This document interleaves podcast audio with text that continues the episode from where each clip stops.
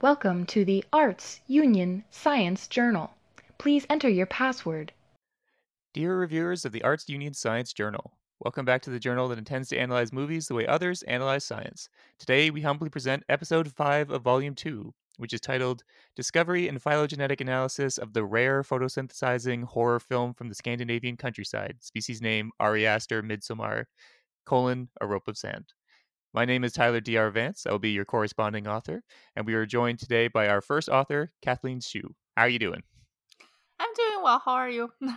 oh, you know, it's like it's a bright, sunny day out. Perfect kind of opportunity to talk about a horror movie that also takes place in a very bright and sunny, beautiful landscape. Of course, the Scandinavian countryside's a little bit prettier than what I'm looking at. When I look outside my window, I'm looking at a power plant and I'm currently in a basement, so we don't usually get a lot of sun either way. Uh, but uh, but I will take it at your word that it's beautiful outside.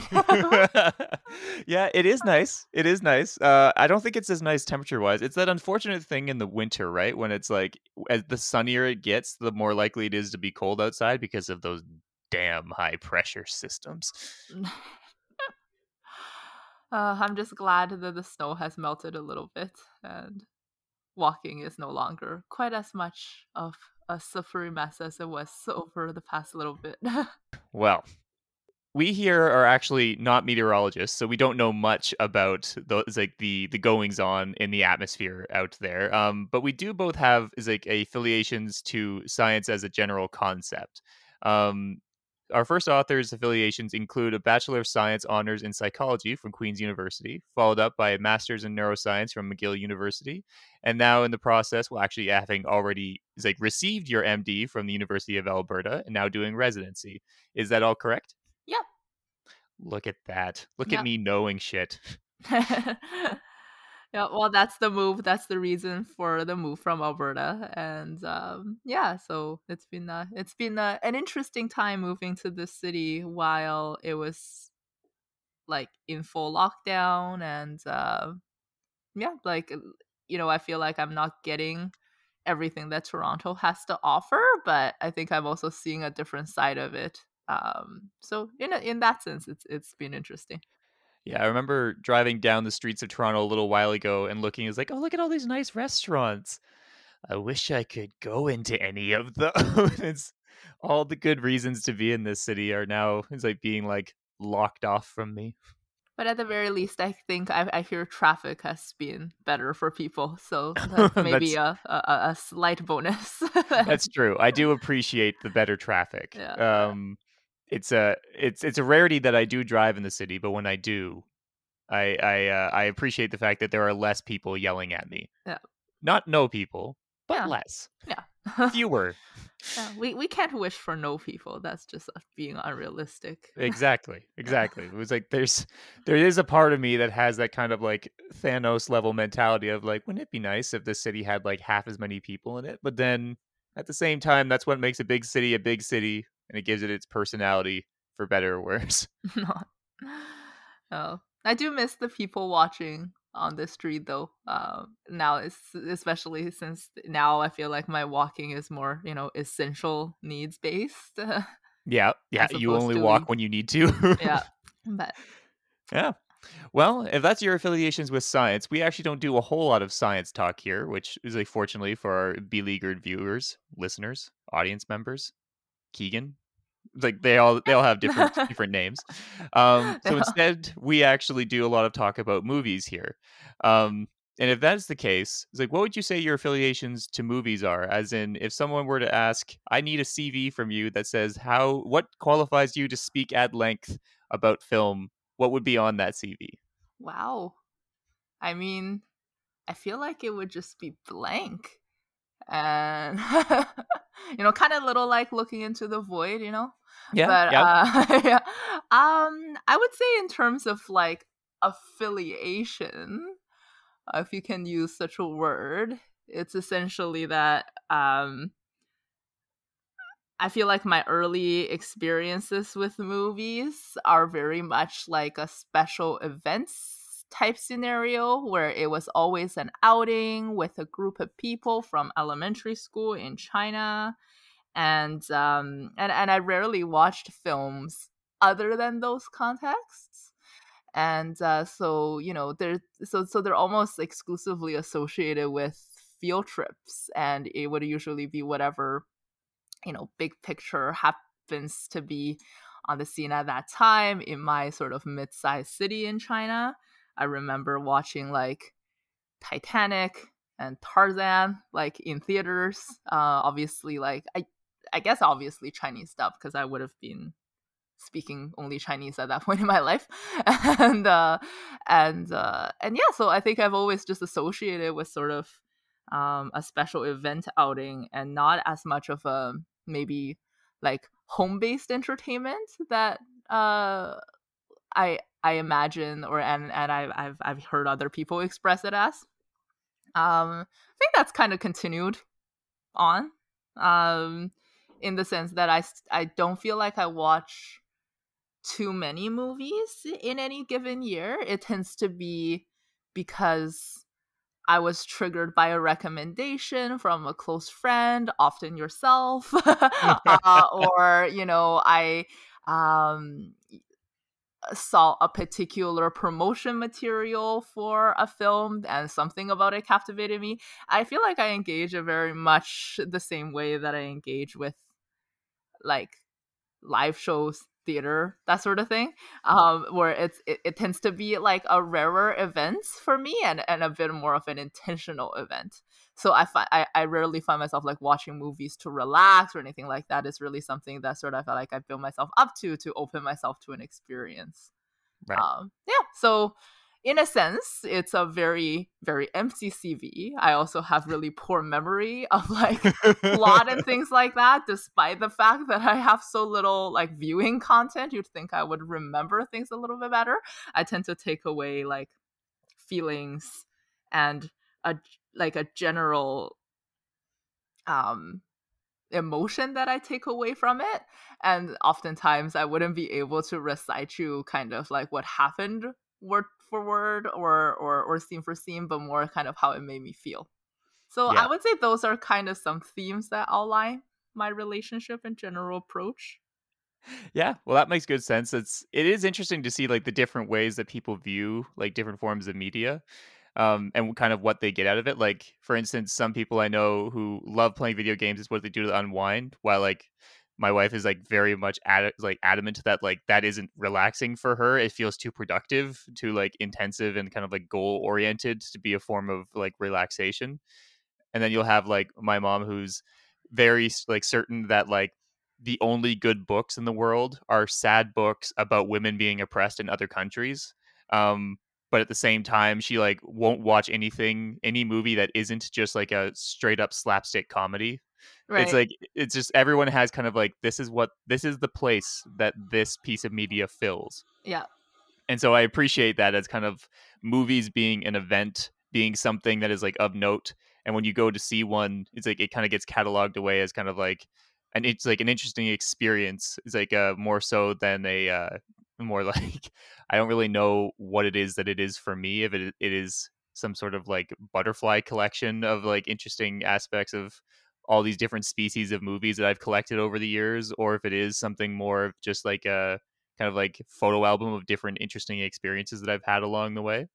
Um, but yeah, it's like movies themselves can be many things to many different people. So I think that's a pretty decent CV, as it stands. And I think part of that CV um, is really kind of through. I, don't see. I don't even think I would think about it as a CV. It's almost just kind of looking at my own like induction of it that like when you um like i don't think i have much on the cv but i remember the kind of various forms of induction that i've had into it and of course you know those sort of like uh field trip um communal experiences that i've had as a child in school and then i feel like the next biggest significant uh event in that is actually having you and your wife uh whom i've had the privilege of knowing for you know more than 10 years now uh, introduced me to a lot of the canons and the classics um, that are you know in this cultural sphere. Mm. and so so yeah so that's maybe something that i wanted to mention as well that like that is a significant influence in getting me exposed to like the world that exists out there. But and, and i think during those years when we had um the opportunity to live in closer quarters like those would be the years that i've probably watched the most movies like to date um Yeah. and then you would know exactly how many i watched because you were always there right like so you will probably actually have a more objective account of that than i do Yeah. Well, I do. I do remember um, because we, as like in our, as like our house that we lived in back in undergrad, as a as like as a group, we did have like a list of a bunch of movies that we were trying to work our way through. And I remember Lauren showing you the movie Babel by uh, is like Alejandro is like uh, Gonzalez Iñárritu, and I remember that it was not. It was it was a definitely an emotional response. It's like something along the lines of it's like of really not liking it, and I think that that's kind of an interesting aspect as well. Is like when you're showing people movies, trying to like fi- kind of figure out like, oh, I think they might like this one. It's like, no, no, that one didn't go well. Okay, reassessing. What is what what are what are the things that we can show that will go well? yeah yeah and it's funny that you say that as not going well because in a sense i think what had happened is just that it was such an immersive emotional experience that i was very much um like i mentioned earlier like very much that is how i relate to films. Mhm. uh, and I I think I just had residual emotions uh, synchronized with the movie that lasted past its runtime, Yeah, and so you know to an else like to to the outside eye that was just like a very unpleasant outburst. But at the, but i think you know when i look back upon that memory i actually kind of classify it as a really important movie. And and i i would even characterize that experience as liking it. I feel like that's a theme in general in my life. A lot of things that i struggle through um are kind of ends up being the most meaningful most memorable. And then i in retrospect i kind of actually classify that experience as positive so yeah. Yeah yeah i also know as I, I feel that because like there's definitely a lot of f- films that uh they've stuck out for me in terms of all the things that i've seen because it's something that i had to take weeks to process or like kind of figure i spent more time with it than its runtime as you said. Um and i think it's funny that today we'll be end up talking about uh the movie midsommar because um that is a is like a uh, a horror movie and and it's a many type of things but it is indeed a horror movie and um it's like uh my wife is definitively not something that that is not something she enjoys because it lasts with her way too long after the runtime and as she describes it makes her life a living hell as she has to sit there and contend with being scared for an extended period of time which is something she doesn't enjoy i always talk about horror movies as kind of being akin to roller coasters like being able to experience a lot of these like terrible emotions through kind of like a facsimile of it's like of a it's like a horror movie while you're safe on your couch and then afterwards being able to like oh well that was an adrenaline rush and like walk away. Um for her it'd be like people who go on a roller coaster and then have inner ear problems for the next like two days and like and like feel sick and dizzy and can't like get back on their feet again um what would you say your kind of response is to the horror genre in general? Um have you seen a lot of horror movies? Or is like or is uh is does midsommar stand tall as one of the uh it's like one of the the examples of the of the genre for you Well, to summarize sort of my history with horror, I would say that's also very much another void of a CV uh, prior to all of this, in the sense that uh, I'm I'm actually uh, married to someone who's very very much into the genre, and it's something that's very important to him, and uh, and he often describes me as that person that says, you know, the only horror movie I've watched is The Shining, which he thinks is a stereotype of a person, which, you know, maybe some reviewers in the audience will relate to what that is. Um, so I, I, I, I fully identify as that person for sure. Um, I often. I think I share some of the same concerns that your wife does in the sense that I um I think I'm easily anxious and i feel like the the duration of the exp- the duration that of the movie, I often, if it is horror, I anticipate it to be extremely ten- tense and anxious, and it's not really something I necessarily look forward to, and mm. might as a result essentially avoid. Um, and so as a result, I really haven't explored very much.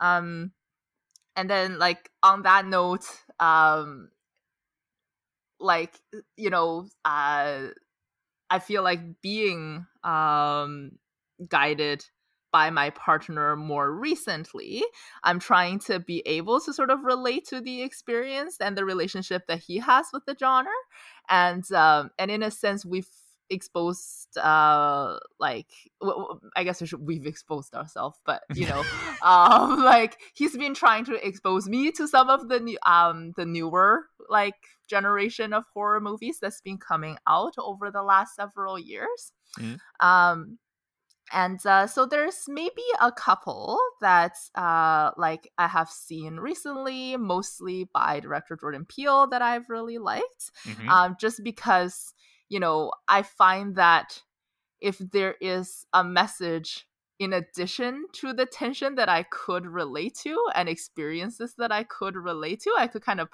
focus my attention on that and see the anxiety generating components as something that like feeds into the top like into the topic element that I'm actually interested in.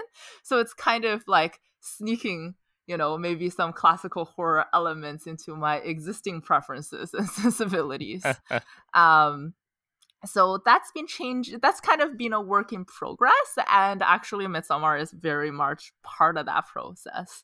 Um but yeah but i certainly don't identify as someone who have a history with it or you know um like have much understanding of it to begin with yeah, well, it is interesting when you can kind of Trojan horse a genre into somebody's like a field of interest based off of things that they've seen is like in other aspects, and definitely like a lot of what they call they being like kind of like a movie critics who are intent on trying to create a like a different classification of the horror movies they like versus the ones they don't when they call movies like Midsommar like heightened horror and they're effectively saying like oh this is good stuff as opposed to most horror, which is bad stuff, which I think is kind of a very limited way to look at it. Um, but definitely, there's no. I don't think there can be denying that the the kind of like recent crop of movies by Ari Aster, by Jordan Peele, have really like kind of taken the horror as societal, as like um, I guess societal allegory sort of thing, and kind of like ran with it a lot more than it's like a, a lot of the the modern era has done. Um, and so I'm looking, I'm excited to get into it and see exactly what it is that uh, you like so um, so much about Midsommar, is like, um, and what it is that uh, we can, we as two like uh, horror newbies can get out of this uh, interesting piece. Um, so you ready to get into the episode proper? Yeah, I think so. All right. So, for those of you who are reviewing our episode for the first time, our analysis usually follows the traditional sections specified in a scientific publication. We start with the introduction, a very good place to start, moving on to materials and methods before hitting our joint results and discussion section, and then finishing up with conclusions. So, the introduction is a portion of any scientific publication that places your data into context. It provides a brief history of what's been done before so you can see where you're going in the future. In this case, we'll be looking at like a Midsommar and placing it into context with a little brief history of both its objective and subjective histories is like in the world about us. Um, we here at the Arts Union Science podcast are also a spoilerific podcast. We care not for the the woes and needs of those who have not seen the piece of media that we are interested in. Um, and we usually prove that by having a plot synopsis right off the bat. Um, this was a week we're going to do our plot synopsis, but this uh, plot synopsis comes not only with its usual spoiler warning, but also a content warning for those who is a perhaps have a unfortunate history with things such as self harm. So if you're is like if uh, either the spoilers or the content warning are of issue to you, perhaps this isn't the episode for you. Otherwise, the plot goeth thusly. Hey, are you looking for a romantic getaway with your gaslighting twat of a boyfriend? Perhaps you have recently experienced intense personal trauma derived from a murder suicide that consumed your entire support network, save for the aforementioned asshat of a male companion. Or maybe you're just a sociopathic grad student that is ravenously looking to observe slash consume a foreign culture as pay dirt for your own academic interests. Whatever your major malfunction, there's an idyllic landscape that has the quick fix for all problems. So come on over and join the Harga in Hälsingland, Sweden. Don't believe us regarding the healing power of commune based living? Well, then, just ask this ridiculously satisfied customer from the Midsummer Festival. Here's Dani, a young woman who came here as part of a loving ish couple in the process of working out some rather intense relationship issues. Having traveled here with their super nice, not at all manipulative friend to escape the modern world and witness a once in a lifetime Swedish festival, Dani, her boyfriend, and his grad school buddies ended up being treated to more than they could have ever imagined. They got to observe amazing cultural activities such as dancing, pie making, ritual suicides, and the appearance of a rare blood eagle. They were treated to a wide variety of exotic food, drink, and hallucinogens, and they got to integrate into the culture with more gusto than could ever have been expected. By the end of their stay, Dani has found camaraderie and empathy in this loving commune, the likes of which she was deeply missing at home. She even got to be May Queen. Sadly, Christian and his friends are not available to comment on their experiences, but trust us when they say they had a hell of a time. So come on down to Sweden, where the woods are vast, the culture rich, and the communal living is to die for. So, that's the plot of Midsommar as I see it.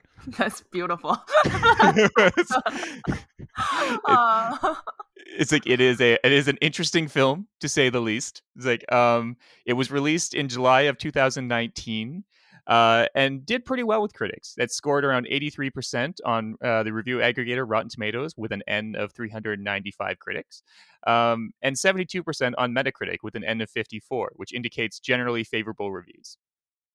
And according to Box Office Mojo, Midsommar actually made $48 million worldwide off of a budget of just 9 million. So it falls squarely into that category of horror movies where they were made for the cheap, made a ridiculous amount of money, and then all the studios were very, very happy. Um, but that's the objective history of this film. Uh, we're here is like are a little bit more interested in being subjective as a tense, which is you know doesn't jive well for science, but I think is important for the film criticism aspect of the world. So, what what is your personal subjective history with this film? When did you first see uh, Midsommar, and what was that experience like for you? Um, so my introduction to the film was actually very similar to maybe what I've alluded to before. It tends to be, you know, because I saw a piece of promotional media just that just captivated me out of nowhere.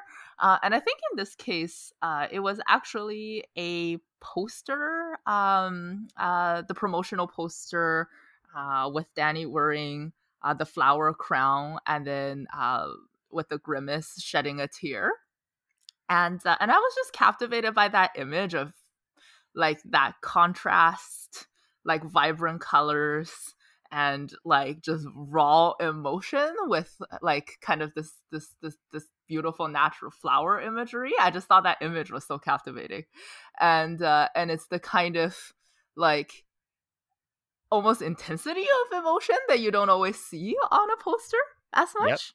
Yep. Um, and I actually didn't know what it was about altogether looking at that. And I, but I think that image made an impression. Um, and maybe even just like month later, like coming upon um like another poster of it. I think this time the uh the poster uh with like the um like sort of the ritual right before the Ättestupa with like the hands on the stone uh, dragging down with the blood tracks. And I think that was my first cue that it was actually a horror movie. and uh, and so I and I had this moment where I was like, oh, uh, if this is a horror movie, this would might actually be a really good um thing to share with my partner to watch together because you know, I actually seem interested in this movie just sort of intuitively for some reason. And I can't, I can't, I couldn't actually explain that very much, but it, it became one of those horror movies that, like, quote unquote, I was willing to try sort of with him. Right. And um, so, yeah, so that's kind of what uh, we had planned to do after a few. And I think it would, by this time, it was probably well into like uh, the time that the director's cut was released, so end 2019. Um, and so, so we were trying to get into one of these showings, uh, but I think just between uh, work and scheduling conflicts, we were never able to make it. So eventually, when the uh, direct when we heard that, that there was going to be a DVD release soon, we went to our local video store. Um, it was, uh, and here's like shout out to the lobby on Whyte Avenue in Edmonton, uh, who is one of the last sort of bastions uh, holding the tradition of uh, video rental stores alive, particular genre film uh, video rental stores alive, and uh, and he's um, and and um, and the uh, the amazing owner there, Kevin, had ordered a recent had ordered one of the newer copies of it, and uh, so so we rented that copy, and uh, and proceeded to watch it uh, as we always do uh, with um, my partner's like 10 year old refurbished laptop that still had a DVD drive, um, like sitting on our bed.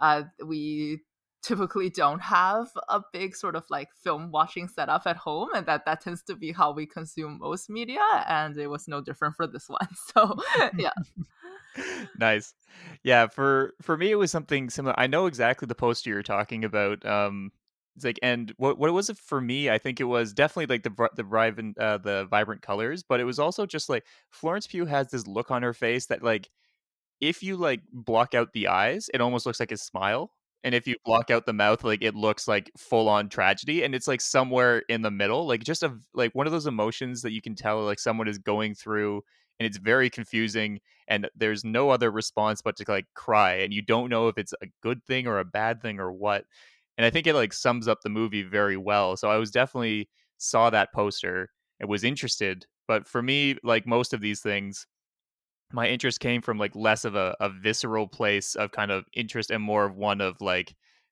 oh, Ari Aster, I know that director. He's the guy that did Hereditary. I love the movie Hereditary. It's like I maybe I'll go see Mids- it's like uh, when it comes out. Um, because if you have, if for those of you out there who haven't seen Hereditary, uh, it did come out and made quite a big splash. It was like it was a horror movie without jump scares, and I always wondered what a horror movie without jump scares would be like. And effectively, it's two hours of tension with nothing to cut it. Um, so if you're interested in doing that to your body, then I recommend it.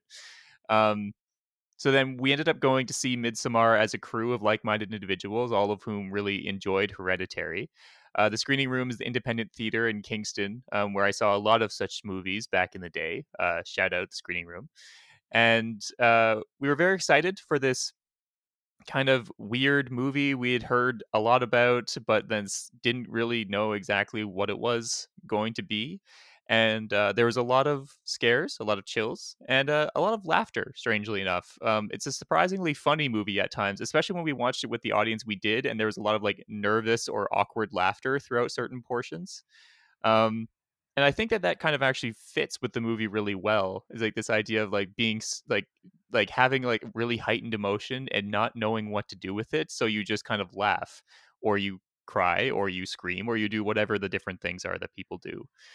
Um, so it was definitely a strange experience like the first time watching it um, and i really liked the movie when i saw it and so then i wandered off was like with the intention of someday seeing the director's cut and uh, and still haven't to this very day but maybe sometimes maybe someday but even so it's like it's one of those things that kind of left a lasting impression as we went through so when you suggested it just like to do it for this is like this uh episode i kind of jumped at the opportunity because i'm like yes i have some demons to excise here and i need to figure out what's going on there yeah I totally felt the same way. It was one of those. Um, it was definitely one that lasted like days, you know, past uh, maybe even weeks uh, past the runtime for me. And um, yeah, so the the emotional, the, the initial connection was certainly visceral, like you mentioned, because I think I'm just always I always welcome the opportunity of something that explores raw emotion in a world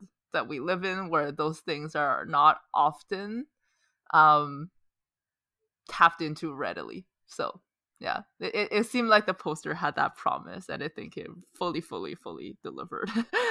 Yeah yeah well, it's it's one of the, it's a poster and a movie that relies almost 90% on Florence Pugh's face being able to do very intense gymnastics and it it they uh they both work very well yeah um so maybe if we're going to start talking about is like uh Midsommar in more specifics, we should move on to the materials and methods. Um, so in a scientific paper, the materials and methods is generally the least favorite portion to listen or read to. Um, because it's a comprehensive guide on the equipment and methodology used to collect the data. In this case, it'll be one as a such a thing for us when we watch the movie. In theory, we should provide enough information to give is like uh, basically others a chance to reproduce the results of a viewing experience.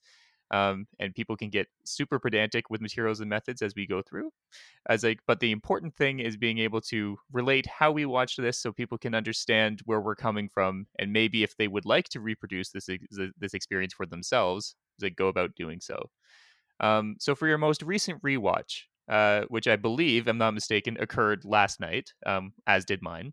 Yeah. um, was like, what was the materials and methods? What was the process as it went through?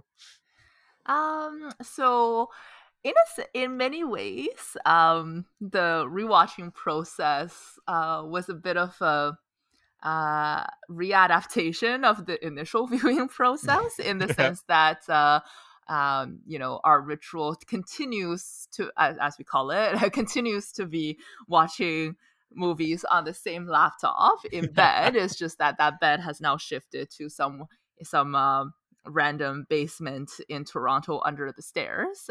Um, and uh, so yeah, so uh, same laptop, uh, that we mentioned before.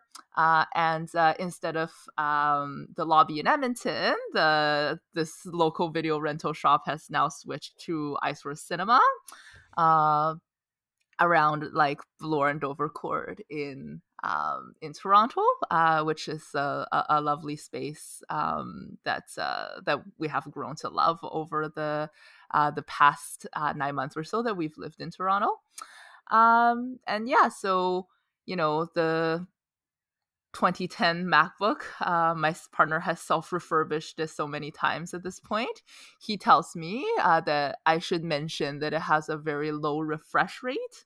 I'm not even sure if I'm saying that right, but so. uh, but he says that you don't. I don't notice. He says that he tells me that is probably something I don't notice, and I actually do agree with that. Before he mentioned that, I did not know that was an issue, uh, but I suppose it's something that he's working on.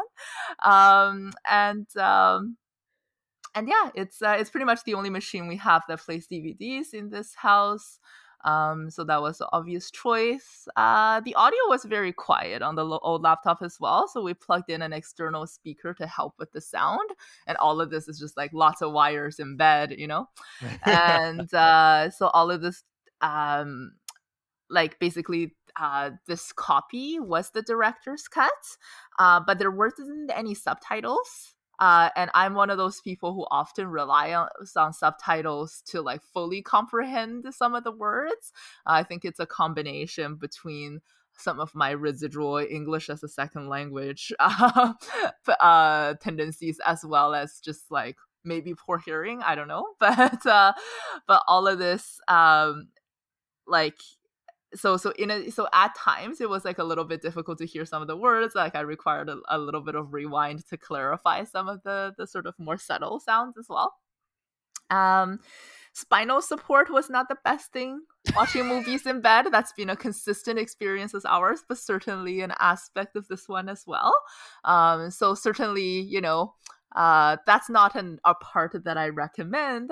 However, for this movie, like I really do recommend the process of watching it um, either by yourself or with a person or people that's um, that's uh, who's who's close to your heart, um, and uh, in that sort of like private, conducive to uh, emotionality context, uh, I think it certainly helps. Uh, you know, it helped me reflect on um, the aspects of this movie in a more sort of like guttural way, and I felt like I was able to express more of that in a place that felt as comfortable and sort of private as like a bed concept.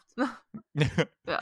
Yeah, yeah, I can see that. Um, similarly, like so, as like I was like did not watch this in bed, but I did watch it on our like uh, our rituals like um viewing site, which is on this leather couch that sits in our living room. It's like across from an LG TV. So once again, as like um it's like uh you probably aren't aware of the ongoing feud that ha- that is uh, is like raging havoc across the Arts Union Science podcast of the LG TV versus Toshiba TV viewers um, but you've managed to fall as they fall like wonderfully into that uh, that nice neutral ground of the laptop viewers who just have to watch on in, in stunned horror as the battle carries on outside their windows.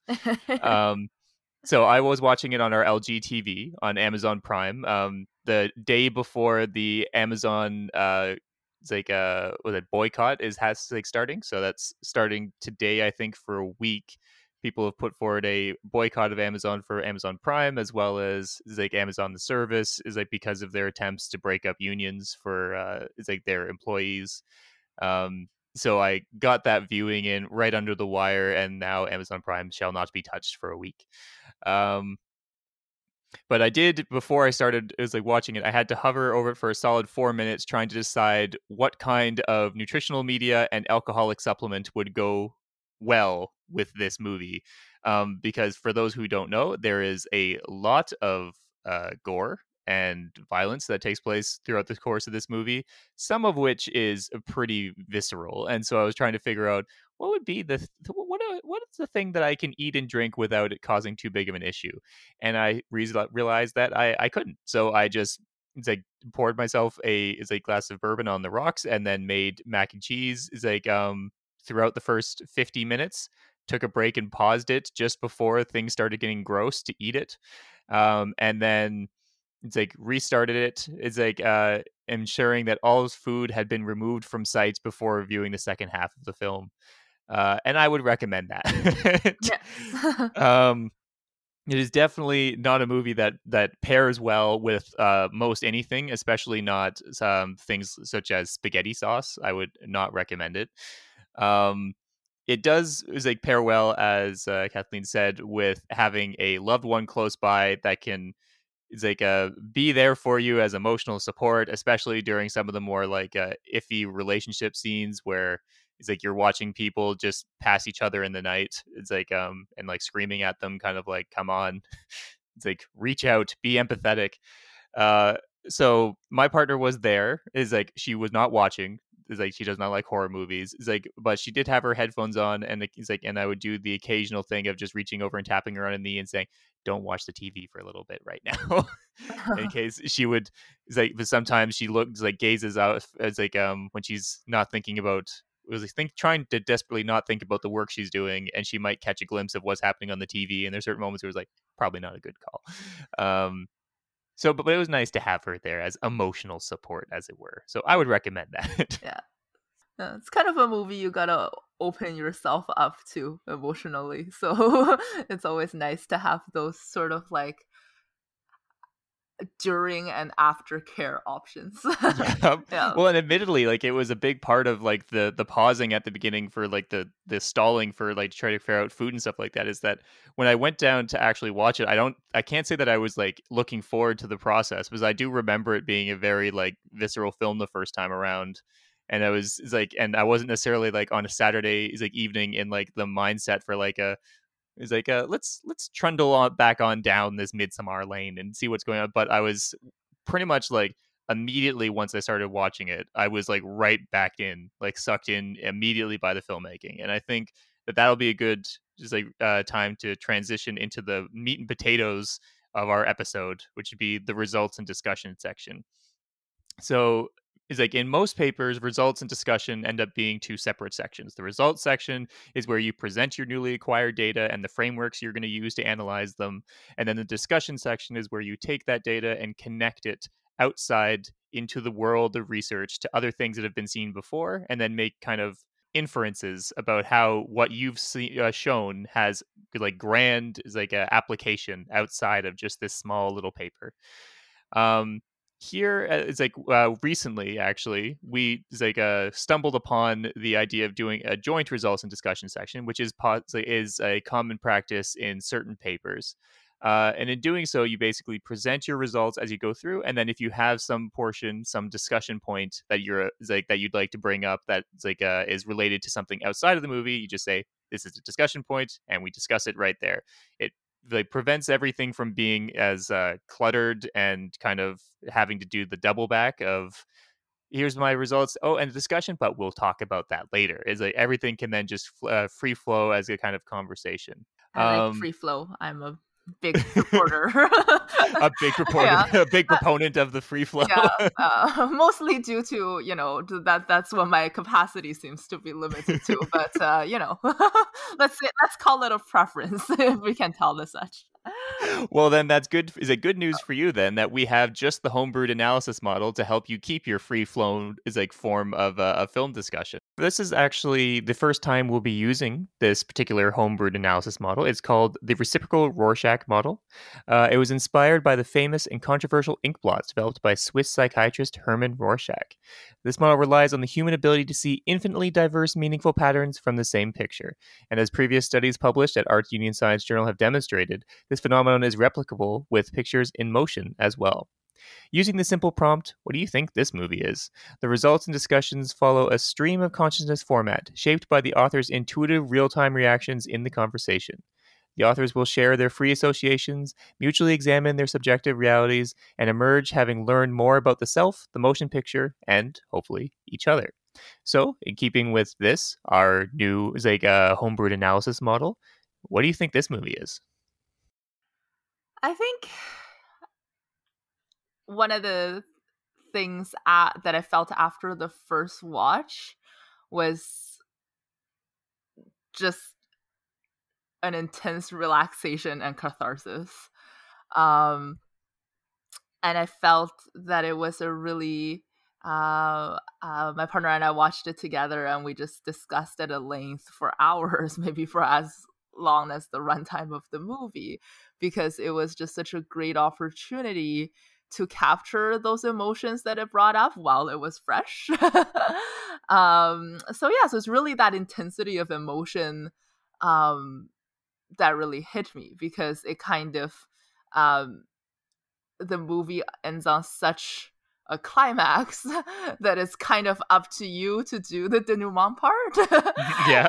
And um and yeah, so I think that's that that was my first impression of the movie and I think the second time around knowing that's what's going to happen um there was still some elements of that happening despite the fact that now, you know, it now that it's expected, it, it, it continued to to bring up other emotions that um like the past uh like that that in the interim based on my experiences in the interim and i almost had like we almost had updated kind of discussion points in that sense. Um so yeah both both times uh it certainly stayed for a while after. Um i expect that this time around it will stay for a few uh days to weeks as well.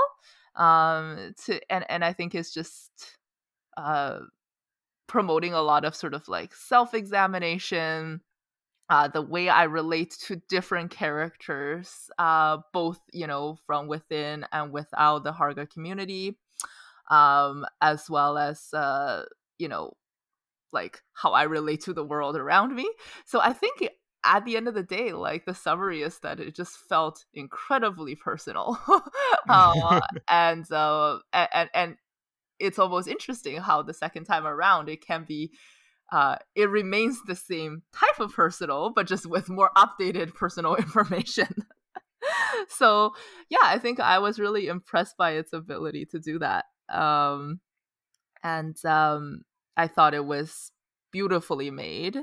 Uh, there are images in it uh, that are like that I almost want to have as paintings even yeah. though they might not be particularly nice paintings to have around your house all the time. um, but uh, so yeah, so those are sort of like you know just running my mouth with some of my like immediate conclusions uh, or observations, I guess. Yeah, yeah. Well, I like it's like the, the kind of like a wording that you use to describe the, like the different aspects this idea of like emotions and images and those like being the things that kind of like transcend the uh the little portion of time that we watch the movie with and they like stick around because i think that's definitely what happened to me the first time and so the second time going in i have this kind of memory of like what the the emotional lexicon of this film is in terms of what are the different emotional beats that i'm expected to hit as well as what are some kind of like searing images that i that have re- i've retained in the two years since i last saw this movie and um i'm interested to hear is like from you kind of like what the uh, what those are like in terms of what the emotions are and what the uh the images are because i have my list of both as well and i think that I've added to both of them with the second viewing. There are some emotions that definitely, since I was aware that they were going to be there this time when I wasn't the first time, I didn't focus on them as much and I kind of like gravitated towards other aspects. While now, uh, like the same images that were searing before are still searing now, but now I've like slotted in other ones that have just kind of like carried in. So I feel like eventually, if I keep watching this movie, it's so so well made and so well crafted that by the time I've watched it like four or five times, the entirety the entirety of the movie from scene one to scene whatever is going to be like seared in there as just a series of images that um I'm never going to be able to get rid of. Yeah. um. So I think I could maybe uh, one of the images that um that really stuck with me in the first and, and that really stuck with me the first time around um i would say is the moment where um where Dani was uh, sort of this uh, having found out of christian's infidelity um was sort of carried by you know her group of sisters into um, the into the sleeping quarters, and they were uh, surrounding her, comforting her, but basically with very limited amount of words and mostly expressed via sounds. Um, and then there's there was this moment of like this rhythmic expression of like grief like it almost it feel it looks like someone is like throwing up emotions mm, yep. together.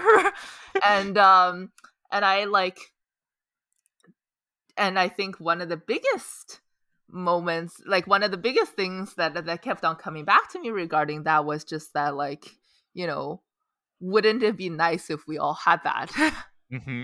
and um and i think that hit very similarly the first time as it did the second time around and i knew to kind of anticipate it and i found i, I almost found a i think the first time around it was almost more um of a like i i had that i had that feeling of like wouldn't it be nice if Yep. And then I think the second time I actually did just find myself crying during that part with so so in a way it's almost like in the second part in the second time around i was actually willing like i was actually in a mode because i was prepared for it because i've been induced quote unquote into this culture before i was actually ready and willing to participate in it. Yeah I can in like that. a real way. Yeah. Um and i think that theme um happened a lot throughout some of the other moments for example. Um i think the first time watching the Ättestupa, it was obviously, you know, shocking, gory, all of those sorts of things. And and the unknown tension leading like with the rituals leading up to that moment. Yeah. Um, I remember it mostly being tension and uh, and not and, and and and venturing into the unknown and having sort of a shocking reveal. And whereas the second time around, again, maybe almost feeling like I've been induced, quote unquote, into this cult once before, my feeling was actually I was able to be there for the songs, for the rituals, for the moment of, you know, like uh for the moments where they take the glass and look at each other and and you know and, and, and like everybody moving in unison and really kind of appreciating like the peace, serenity, acceptance of the moment. Yeah. Such that even the moment when a hammer went into somebody's face three times uh, three times but particularly that first image where you Yeah. really see it i was like yeah, like I, I actually like there was a there was a sense of peace that I had on the second watch, even though that was the image I was being shown. Yeah, yeah, no, I uh, uh I completely agree with you that it's it's those type of scenes are really fascinating because you have a mixture of characters, like some of which know what's going to happen and some of which who don't. Uh, and so it means that the first time you watch the movie, you are directly in line with the people who don't know what's going to happen. You are experiencing Absolutely. it with them yeah. as it happens. And so you, my response the first time was very much similar to Dani's and to Simon's, is like who are like going like, "What the heck? Like, what are you doing?" It's like. But the second time through, you're right because we have this whole long series beforehand, and the camera movements are so serene throughout it's like eh, there is this like they are beautiful smooth sliding that follow the people as they stand that sit with them as they sit like everything seems serene and idyllic and beautifully coordinated like coordinated within this community. And it gives you this time to kind of sit there and look at these two and try to figure out what they're thinking.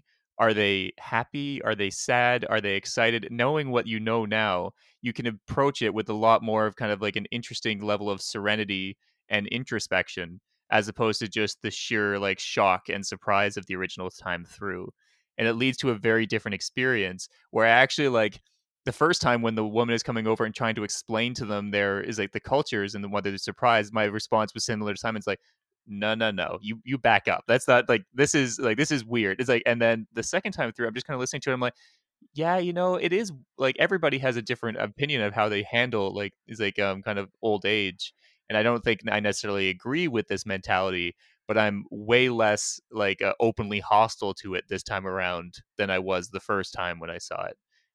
Yeah, absolutely, absolutely. And um, and I think that even just like some of the sound choices that were there at the moment, the first time, um, like the silence mm. when um, you know, in the moment of the jump, yeah, felt like like even though there was no sound it felt like shock and despair yep. but the second time it really did feel like a moment of like unity and medication of some sort and yeah. just you know watching something free fall and um and and like you know and it's just the fact that they're wearing blue and the fact that like it almost like the first time none of those things i actually paid attention to yep. because I was just being like, what's gonna happen next? What's gonna happen next? Like again, vibrating, like you yeah, know, in just... bed, being like, what's um and um and I remember like just knowing it was a horror movie. I think I remember just like chanting to my partner it's like okay like like murders are gonna happen murders are gonna happen murders are gonna happen like just like kind of using like verbal tics to like get out of my anxiety. And uh, and then that and then the second time around it was just such a completely different experience and i think yeah. I was just yeah, that was something, and I was able to you know meditate, listen to the chants that they're doing, listen to the the the words they were saying, you know, via the subtitles, and you know, just kind of reflecting on that moment and identifying with the characters themselves of how it would be like to, you know, accept the nat sort of what is seen to you as the natural end of your life, and yeah. Uh, yeah, so it was yeah. Uh, and yeah and, and as i said uh, as you were mentioning like I, I don't remember her name but essentially harga professor mcgonagall um yep. yeah you know her. Like i don't know what what her name is. I'm sure she does have a name. Um uh, um with with with her lovely like red headband um yep. was uh was yeah was just actually I, I can see that she was actually expressing what she's saying in such a nurturing way which is not really something i noticed the first time around as well well it's like yeah. in, in keeping with what you're saying it's like um a big thing that was different for me this time was Dani's journey throughout like the the latter half of the film because the first time there's so much dread built up of like what are they going to do to her? Because really my my thesis statement for what i want out of this movie is i just want good things for Dani. Yes I, want, I want and who wouldn't? Yeah. i like i want her to be happy. I want her to find some sort of the community and empathy. I don't care about Jack Reynor's character. I don't care about yeah. mark I was like, we're gonna talk about Mark. um, it's like, but it's like all I really want is for Dani to be happy. And so, like the first time through, when all of this stuff is happening, I just saw like danger around every corner. I'm like, don't go with them, Dani. Don't get in that cart, Dani. Like I'm so terrified for her. Yeah. This time, knowing that she's going to be all right, viewing the process is like this time through this kind of like lens of like these people.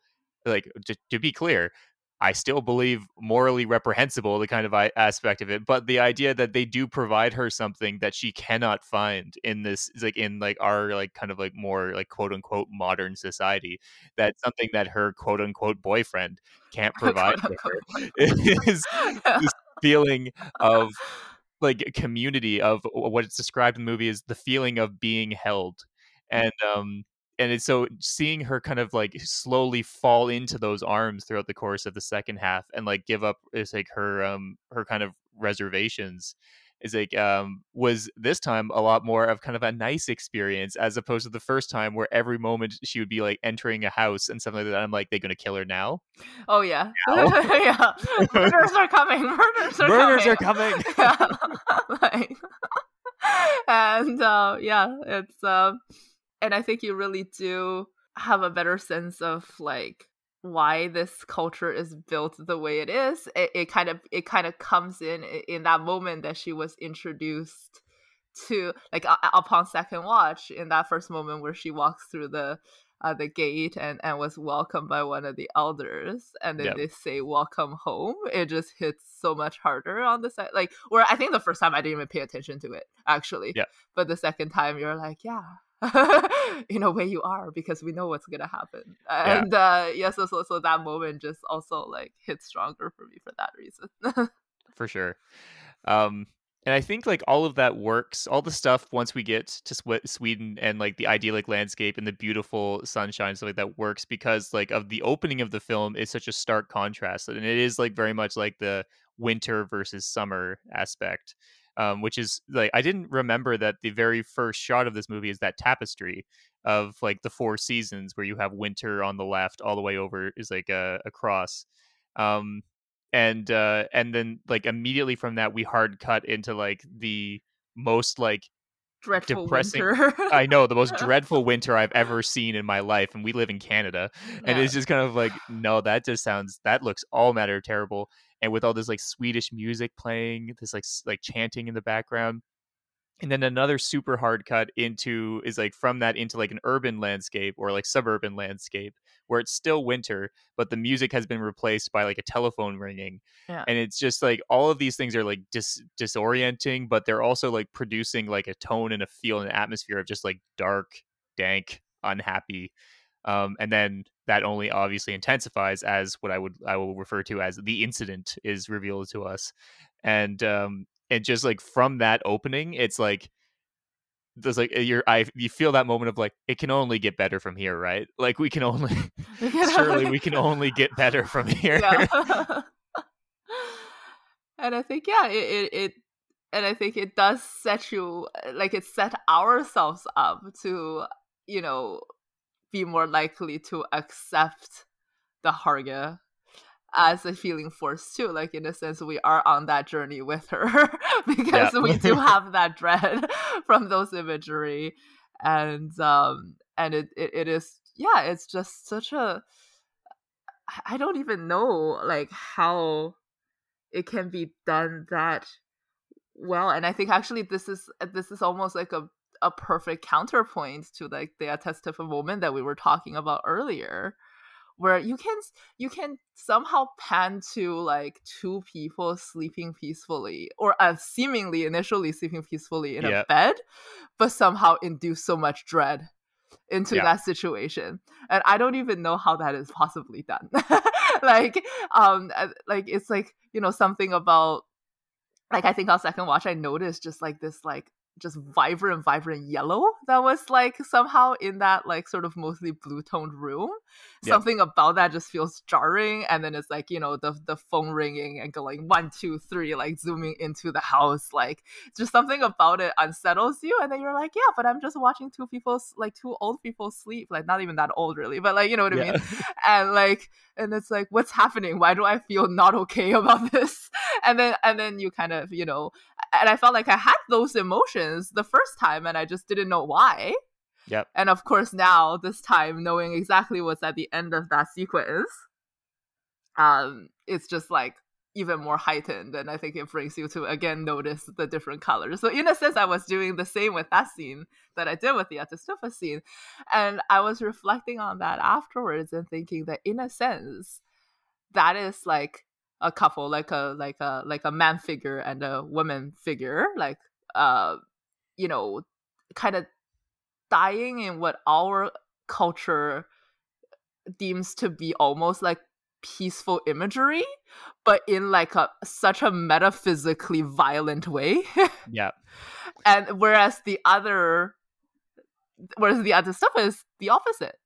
It's yep. such a what what we deem to be such a violent imagery but you know such a peaceful passing like yep. and it's almost like it, it crosses right over into each other well, yeah, and they keep on making yeah. reference to those two as you yeah. go through in Sweden. Like her parents, like images of her parents is like uh, either dying or alive are like constantly like flashing in similar like uh overlapping with these things. Like yeah. And it is interesting to see like she is going through like a journey throughout the process of this of like of like kind of reconciling or trying to move past is like this and so you can see those kind of those mirror images those reflections throughout of like yes like in our supposed civilized society like this is what we kind of hope for right? Like you get you get old and you die peacefully in your sleep yeah. but like it's such a different feeling yeah. and it's like and a lot of that is because of probably the idea of consent. It's like, yeah. it's yeah. Like, yeah. well you know yeah. Yeah. Yeah. And uh, and consent is an interesting concept almost in that sense right? Because yep. in a way it's like in in in the Harga culture, um, like from our angle, it almost looks like they have no choice but to die at you know seventy two. Yeah, but if you're inducted into that world like there is total consent so yeah. so within the uni- like within the universe itself it has so much consent and that's kind of what makes it peaceful to begin with and uh whereas you know in a and like in a sense or at least those are the things that i found myself projecting onto those two figures like in the second watch is that yeah. is that there is that inherent sort of like culturally immersive consent.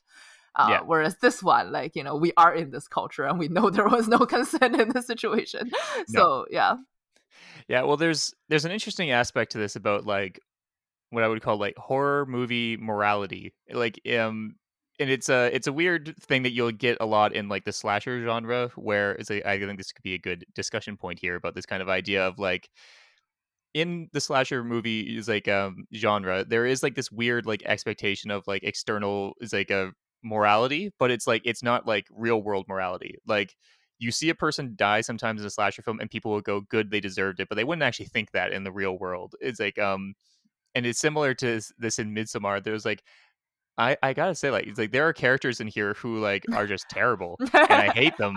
And when they die, I don't feel bad. Is like, and there's like, but like afterwards, looking back at like in the real world, would I say that person deserved to die? No. no. Would I say that this culture is like, while we're we've been talking about the idea of consensual is like um like it's like death in terms of like the ritual suicides or whatnot but then also these newcomers they bring in who give no consent but then are is like very readily and horribly disposed of all of that is like in the real world morality bad but yeah. in this movie version morality is like it is almost coded as like acceptable it is coded as deserved like these people kind of deserve to this fate in one way or another and i always find that like a weird place to find oneself when you're kind of like drawing differences in your morality based on the fact that you know it's a fiction and you know that there is some sort of like like unseen occult hand, aka Ari Aster, behind the wheel, like trying to like determine who should and shouldn't die based off of this strange like a uh, microcosm of morality.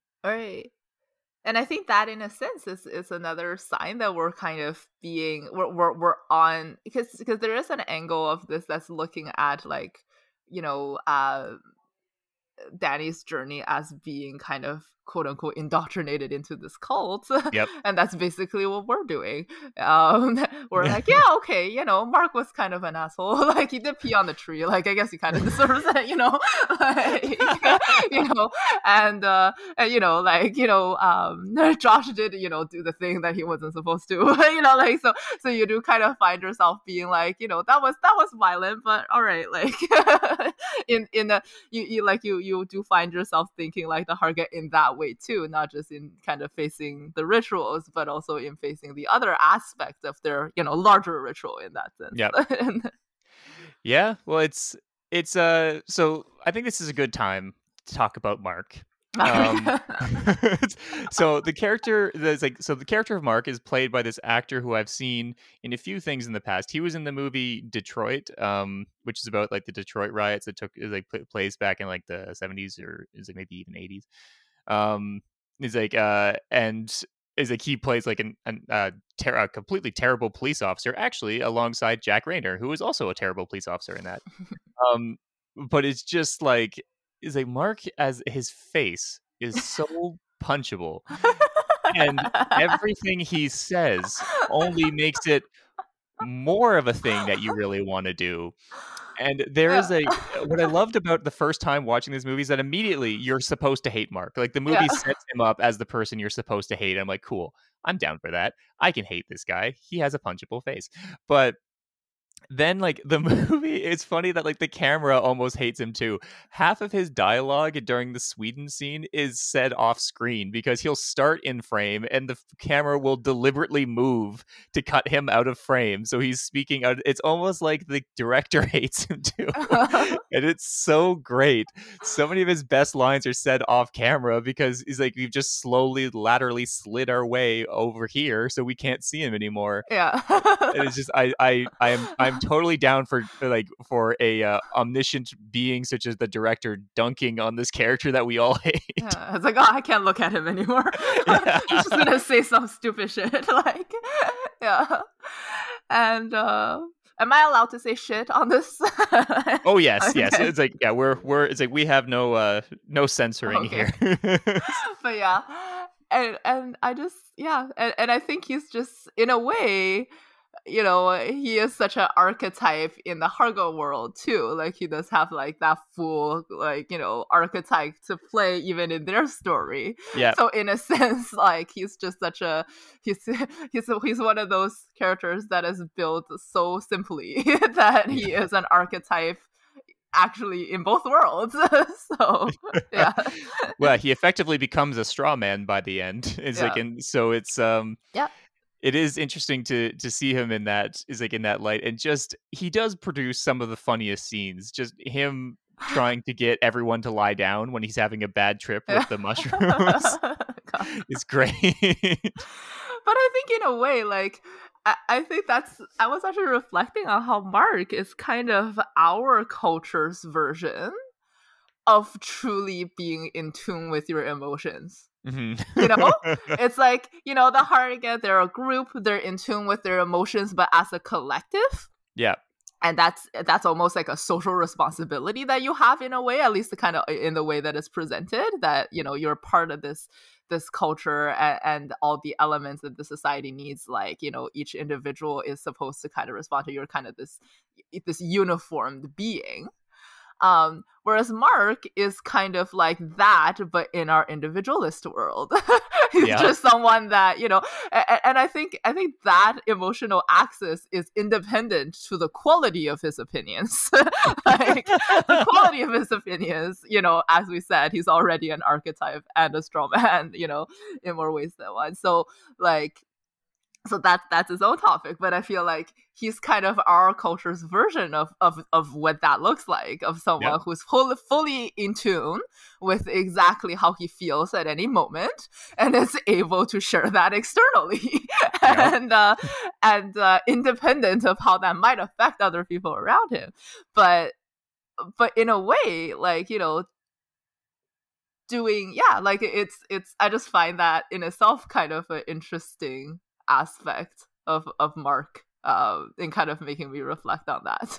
like, yeah, yeah, like, and it makes me think that you know if if if Dani was happened when that when when you know her horrible trauma happened to her and she happened to be in a relationship with the Mark flavored boyfriend as opposed to a Christian flavored boyfriend. Yeah, like I felt like she would have had her catharsis like in our world, right? Because yeah. Mark would have just been like, I don't want this anymore. you know, like he would have said exactly that he's told Christian that he should say. He would have just said it. And Dani would have been so alone.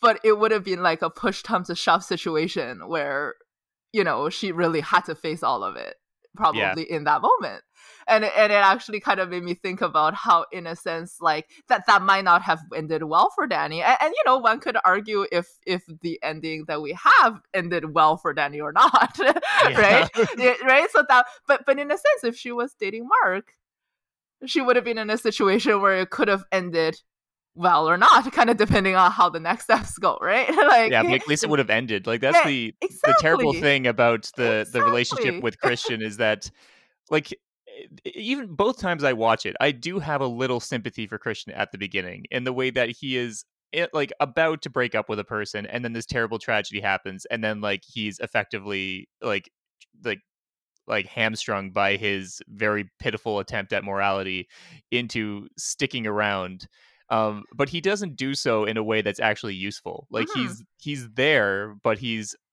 terrible. And there's yeah. and he's not just terrible to Dani, although he is very terrible to Dani, but he's also terrible to his friends. And the movie has this great way of like um basically it's it it doesn't focus on is like on um Christian per se. It focuses on the reactions he's getting from the individuals as he's doing kind of shitty things.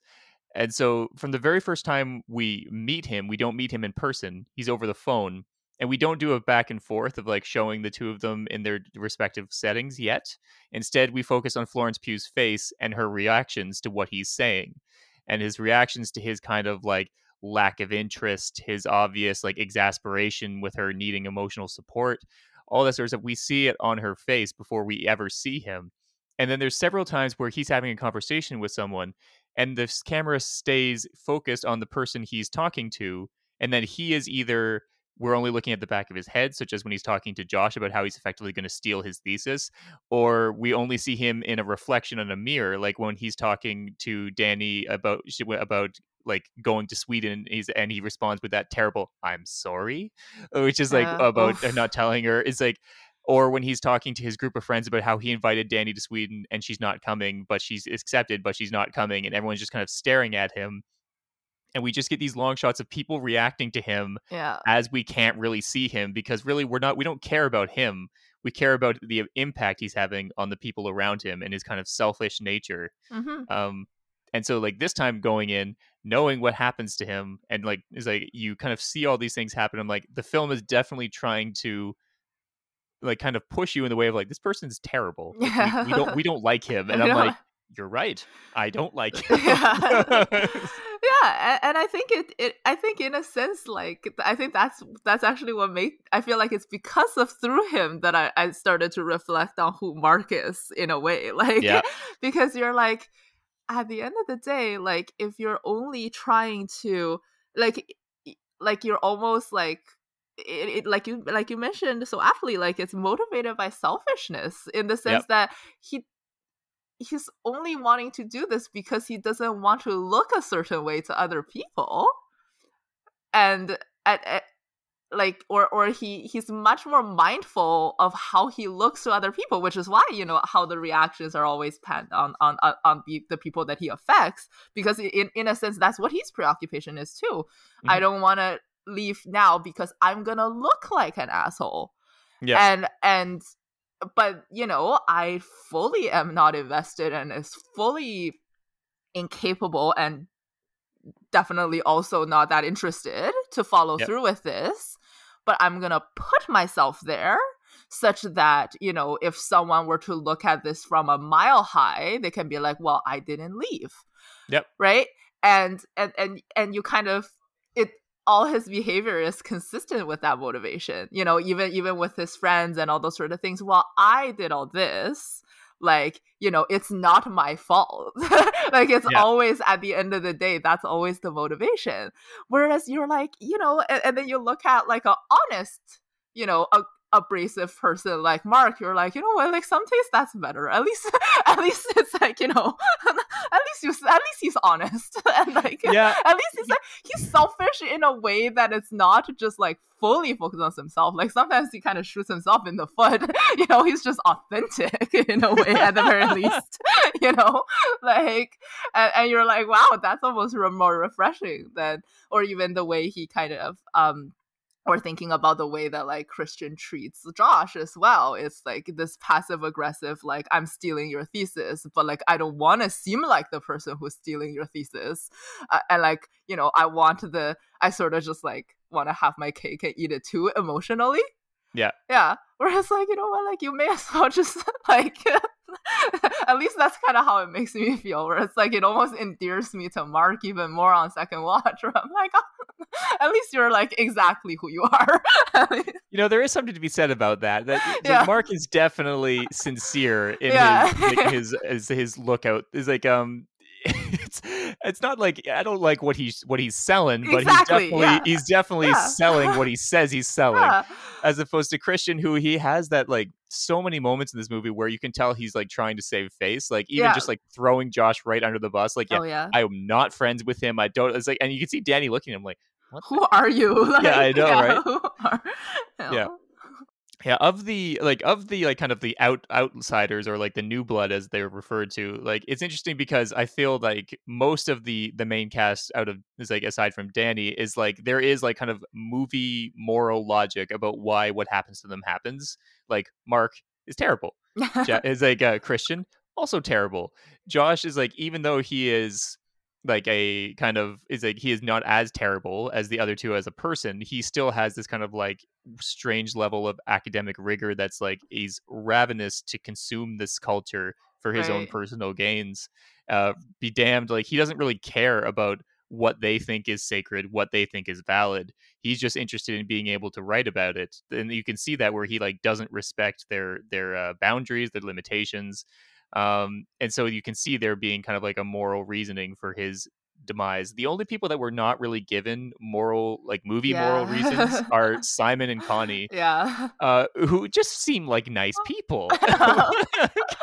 and and yeah, and then they're like, you know, uh, like I, I'm sure there could be lore about who they are, and maybe, but but you know, from our angle and what we know about them, it's just like, okay, I guess these are just some like extra lambs for the sacrifice, and you're Exactly. like, ah, I guess I'm just gonna have to like work through that somehow. well, like yeah. the only moment where they're given like any sort of like reasoning for why they might have been chosen is like that one scene where the guy who brought them there yeah, is like lets it slip that in his eyes he was dating Connie yeah. and then they, it's like and then is like Connie started dating Simon like there Uh, might be some sort of like a personal vendetta Yeah. behind this that was bringing this out and uh, and, and I, I felt like I definitely paid more attention to that. I felt like the first time around, like I only vaguely remembered it. Like I just remember they had like a weird, awkward moment, but then, Yep. um, but then like I feel like contextually I didn't fully remember that clearly after the first reflection because I, you know, after all the things I definitely reflected. I was like, oh, who are why are those two people brought in? Yeah But on the second watch, I, I that's another scene that I paid attention to, just like the little subtle awkward interaction Yeah. of like who was dating who at what time, and now they're engaged, like you know, and uh, and like that whole that whole setup uh, is is sort of interesting in that sense.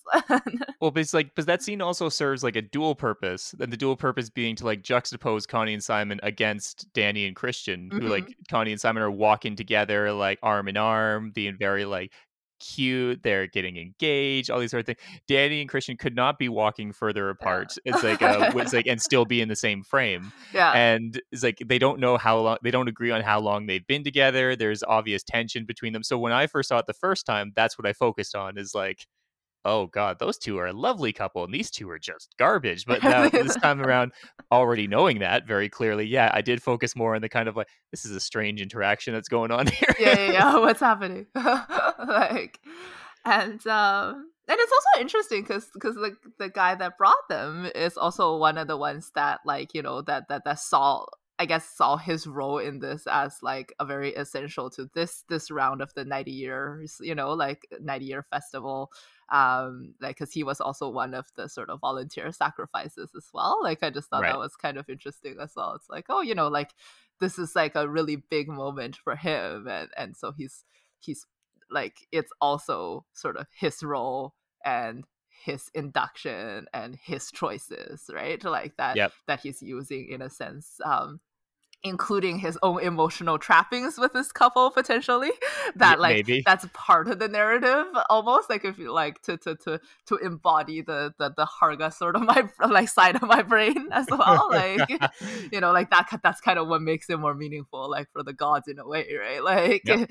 you know it's me and this little triangle that i built like during my pilgrimage and like yeah and Yeah, yeah, it is interesting to try and think because we don't get much from the is like the as much as we're like kind of like projecting onto the Harga in terms of their intentions, like they are see they are shown by the movie to be very much be like of an other, like Mhm. an unknowable other that we can't really see past the veil to see how much is sincere, yeah how much is pageantry. that's true Uh, and um it's it's like the first time through i definitely fell more on the kind of idea that like these people are manipulative it's like and this is like all pageantry and the second time through i kind of thought it was like these people i think do believe what they're saying um it's like uh and it, they do have some like kind of interesting ways of living that i think we could take advantage we could take uh note of yeah. the whole sewing people into bears and burning them alive thing maybe not maybe Yeah. we'll leave that out Yeah. but you know it's like there's there are other things yeah but yeah and and i like yeah and i think they're they're act like the the hargas they're acting towards each other it's also so nurturing and authentic too and i felt like Yep. that's one of the things that i didn't pay attention to the first time like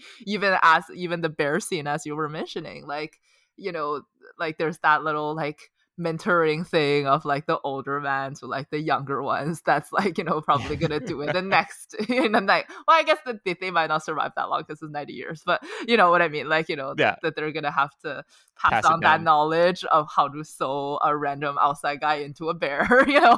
And you're like that's kind of lovely but like not really lovely like that's kind of There's one of Yeah. one of my favorite shots in the whole movie is after that weird scene with Simon and Connie and all them, and they kind of like the two groups split up to go their separate ways, and the camera follows Simon and Connie for a second, and they as they're just like tracking past, Simon just says, "Are we just not going to mention the bear?" And like it just as he says that, it's revealed that there's a, just a bear sitting in a cage, and Wolf just responds, "It's a bear." yeah, yeah, yeah i've answered that question Yeah, that's, that's it. but Yeah. then after that is like the the scene like the the shot ca- carries on and that's when they go and see the tapestry of the kind of like love potion Yeah. And it like tracks across the entire tapestry like we lose simon and connie we're no longer focused on them and as we come out the other end on the tapestry we see our group like our main group wandering off into the woods and it's they're like one of that kind of like it's a really cool moment where you can kind of bring everything together in this one track it gives so much information there's a random bear there yeah they're not interested in exploring why there's a random bear. yeah There's a story of what they call a love story, which is actually a story about someone getting effectively roofied.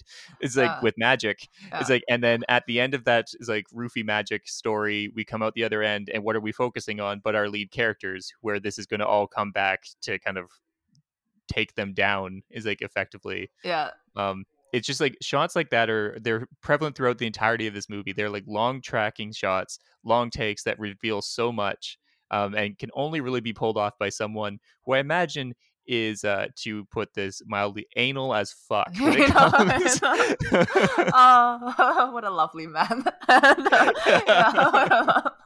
oh, that's my thing. Yeah, but uh, but but yeah, and I, I do think it's like it's almost like the tapestry continues, like the tapestry itself. It's and like the movie opens with that sort of like sequential tapestry as well. So it's like it's almost asking you to just continue tracking the various little figures, which and kind of see them as the little figures they are. Yeah. Um, with, that's all part of this, you know, much greater narrative that's been, you know, drawn on a tapestry a long time ago. You know, like, yeah and that, so so I think it kind of depersonalizes them in that way, and also helps us. Again, it's part of the induction of of us into the cult as well. Like, and um, and and I actually even that interaction with the bear, like, there's an element of like, you know, the question is why is there a bear? But the answer is kind of like, in a sense, it is one of those like cult induction kind of answers where Yep. it's like the answer is not what you're asking the answer, I'm gonna substitute it with a simpler question, which is, what is that? A bear, you Yeah. know? And uh, and and I think like it, and it's one of those answers that makes it seem like it's answered, but it's not actually. And it it's so so in a sense that's also you know them being induced into that uh, into normalizing you know all of these things as well. Yeah. Uh, Well, I think definitely this this movie has um a very strong connection to one that I know that you haven't seen, which is uh, uh, the original Wicker Man, um, which is like a good discussion point in times of the idea of like the connection to this thing. Um, but really, like the main connection is like the idea that it takes place during the daytime, it takes place in sunlight, um, and that's and that it's about like a, a kind of like pagan-esque cult ritual um, and some person from the, the quote-unquote modern world stumbling upon it and being used as sacrifice um, but there are a lot of big differences um, and i think the big differences in terms of like um, kind of where the movie puts your sympathies and Mhm. also what the movie is juxtaposing i would say that midsommar is kind of juxtaposing um, a kind of more communal uh, like sharing like living for the community based like living strategy against our more like modern individualist take on like kind of personal grief and how everyone grieves alone yeah. uh, while the wicker man is very much a religious thing it is christianity via uh, versus uh, paganism right.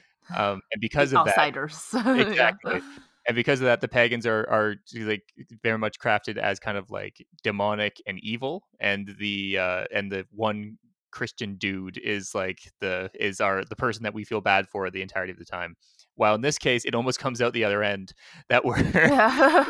the man who is literally named Christian. christian is burned and we're all The kind of like yeah. like, yeah just like kind of like soft applause like yeah mm-hmm, yeah good Yeah. yeah and, and i love at the end you know like you when she's just like buried in her sort of like in in her full bloom midsummer flower form you know it's kind of Yeah. her evolution in in her pile. And then they just look at each other and you're like yeah nothing more needs to be said. Like that's gonna happen. Like there's no need for you know her to point at anyone or whatever. You know you're like yeah i know i know. That's fair. Like for him. Let's do it. Like yeah i you know? why you're smiling. Yeah, yeah, yeah. I know, like it's fine. Just it's the same reason i'm smiling. Yeah, yeah, yeah. Or, or, or even, or like the momented decision where it was like Mm. the, the random Oh, volunteer I see. versus it's like she's just in her pile of flowers, looking at him with that face, and um, and he, you know, by the effect of the drugs, but in such a good metaphor of, of how callous he's been this whole time. yeah like I'm yeah. sure, I'm sure if he could express emotions at that moment, he would actually have some emotion, but he can't, and he looks, you know, on the outside exactly the same as how, as how he has been metaphysically this whole time, and then you're just like, yep, time to go, you know, like everybody's on board, like like you can see like a screenwriting choice where the choice would have been him or Pelle, like someone she knows, someone who's been kind to her or something like that. And then like at that point you'd be like, oh well, obviously you'd pick Pelle because he's been so much nicer to you and uh. Like, but I love it's like it's it's literally her boyfriend and this random Yeah. dude yep, we've never seen. Yep. And it's like, and even from them, like, he's like, man, you messed up. Like, if you if you manage to go into a life or death situation where your girlfriend has to pick between you and some middle aged like potato of a man over here, yeah. and and she picks him, like you've uh, Yeah, you yeah. done, you done goofs, good sir. yeah, I know, and like, yeah, I know, Pelle. yeah. Um, it's funny because like this movie came out in 2019, um, which was the same year that the Marvel movie uh, Captain Marvel came out, and both of them feature heavily like the kind of thematic, uh, a thematic take on the like on gaslighting as a uh, as a thing. In in Captain Marvel, um, it was Brie Larson's main character, and then the main antagonist was Jude Law.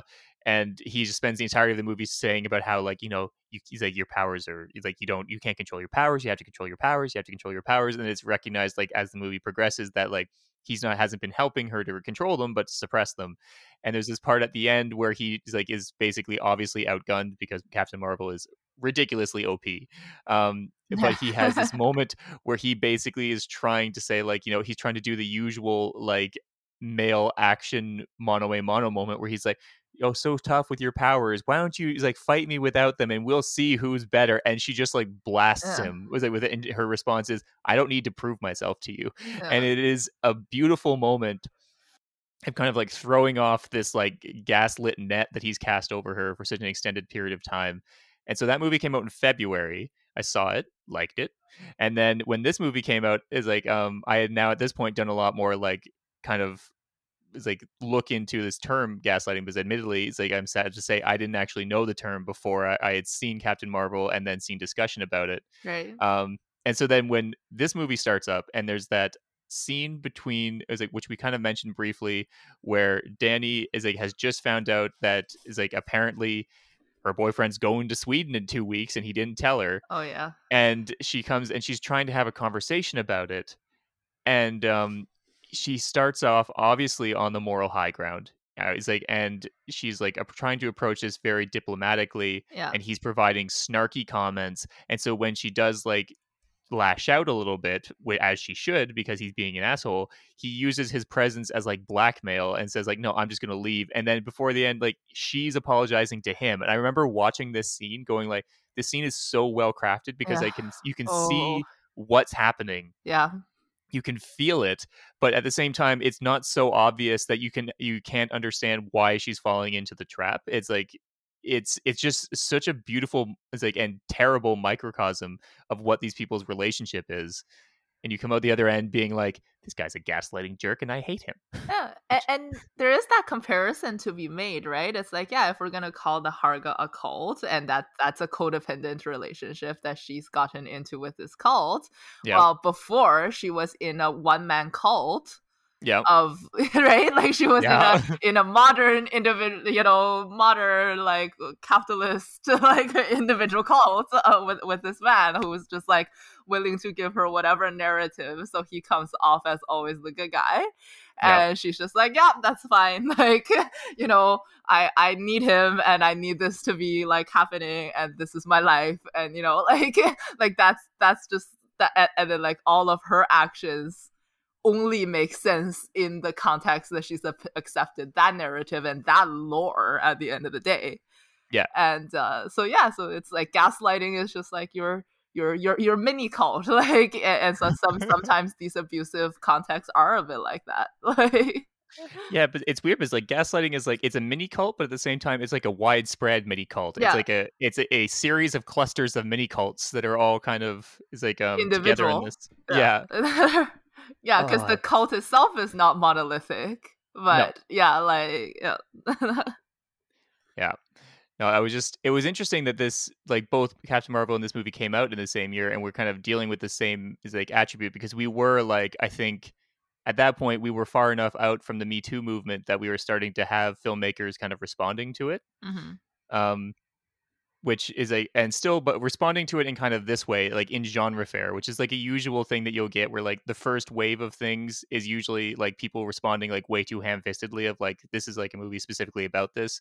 The next wave is like people integrating it into like more genre related things and kind of like providing like real world texturing.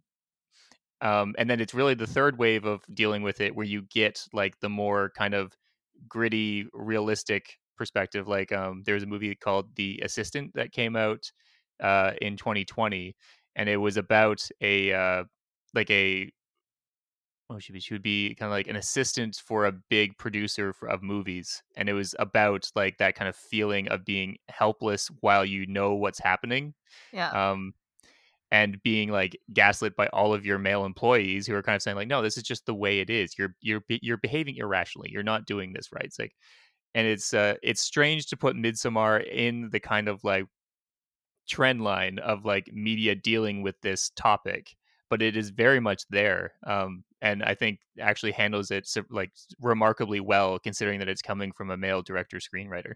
Yeah, and and I think he, I think it's all like, and I think it's just almost straddles that like kind of stage two and stage three you've outlined in a way, because I feel like the the the dialogue is written in a way and we relate so much to Dani that Yep. you can almost argue chunks of the movie um like i think including a scene that was in the extended uh, like in the director's cut that like that that's just like another interaction between dani and christian like they actually like those scenes are arguably like already kind of like proto stage three based on that Yeah. outline that you had where it's like yeah no you're with her like you're not with him right like you are for sure in that moment uh Yeah. it's less of a a- and you do get those moments where you do feel like the oppressiveness of like when she's in the room with his friends and how she's just like, no, no, like I'll take this medication, it's fine. Like I just not fucking like I just don't want to be trouble. Oh my god, you know, like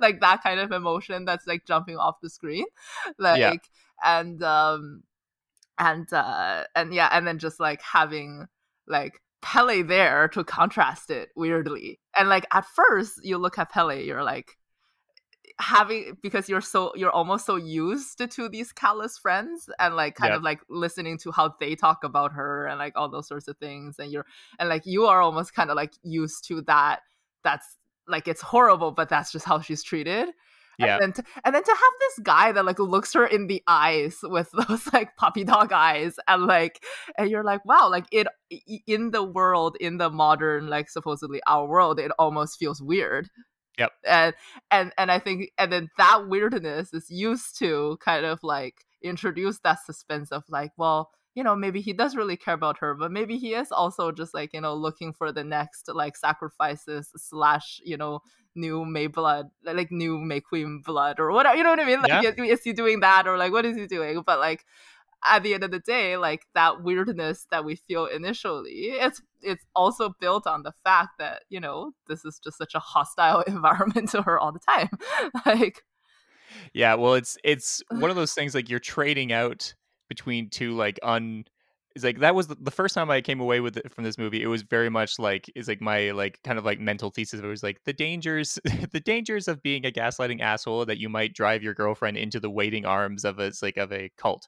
Um, is like, but I think that is like definitely this time. It's like it is a lot more gray in terms of Yeah. like how like the moral is like how moral the cult is and how like decent that because you're right like Pelle as a, a face for it is like he is he seems so nice I just want to believe that he's a nice Yeah. person I don't know if he is or not but I do feel like his interest in Dani is like uh, and her grief especially is sincere yeah, uh, and you you get that in kind of like there's an interesting way like the way that he handles talking to her about her grief in and outside of the the cult atmosphere like beforehand he tries to bring it up and she has like that kind of like gut punch reaction yeah, which i've heard described by many people who have gone through a, a major as a moment of grief and also in a um a very interesting album uh by the uh like one of the lead singers of Linkin Park named uh, Mike Shinoda. Um, he had is like so Linkin Park's one of my favorite it's like uh bands. Uh, the lead is like um singer Chester Bennington committed suicide a few years ago now.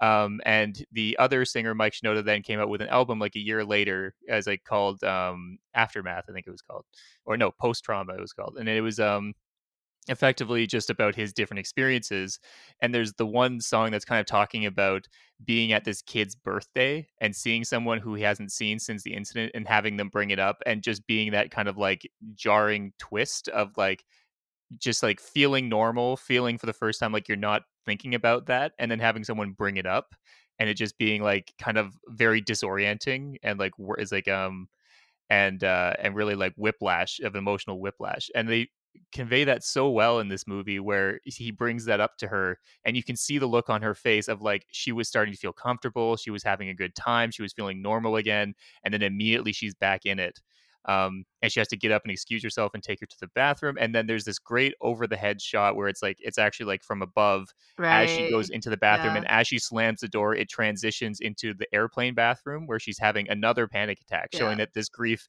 is carrying on it's a great way to transition time it's practical but it also showcases how this is like an ongoing constant problem that's not yeah. going away and um but it was so different to see him handle it there where he was kind of like you know i'm sorry i'm sorry i brought it up sort of thing versus in the cult is a area where he's now more at home and more at peace and is will like doesn't back down and like kind of pushes her on it. Yeah, um and it's uh so i want to believe that he is decent and sincere. I just don't know.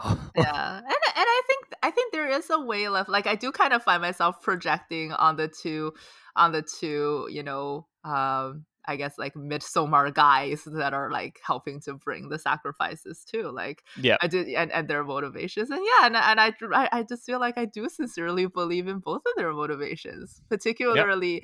you know, and, I think making the one that brought I I I also forget his name to be honest, but like uh the one that uh, brought in um Konya's Simon be part of the the the ritual as well yeah. Um, like I think that almost kind of like helps me believe it a little bit more. Like yep. in a way where it's like, ah, it's like, you know, they just like really see themselves as like part of this big narrative. It's like um and um and, and you know this is like you know he might have like personal emotions for dani but that's like important and only important insofar as it's also tied to this bigger thing right yeah and uh and like and in a way like that's almost like you're like oh that's like that's actually like the kind of love you want where you can tie yeah. it into like a bigger thing right like so he, anyway it's uh it's it's um but then you know some like but then you know it is a bigger thing where you also just like you know, ritualistically murder people without consent. so, yeah. so, you, know, you know, like, you know, but it is like kind of beautiful, like, you know,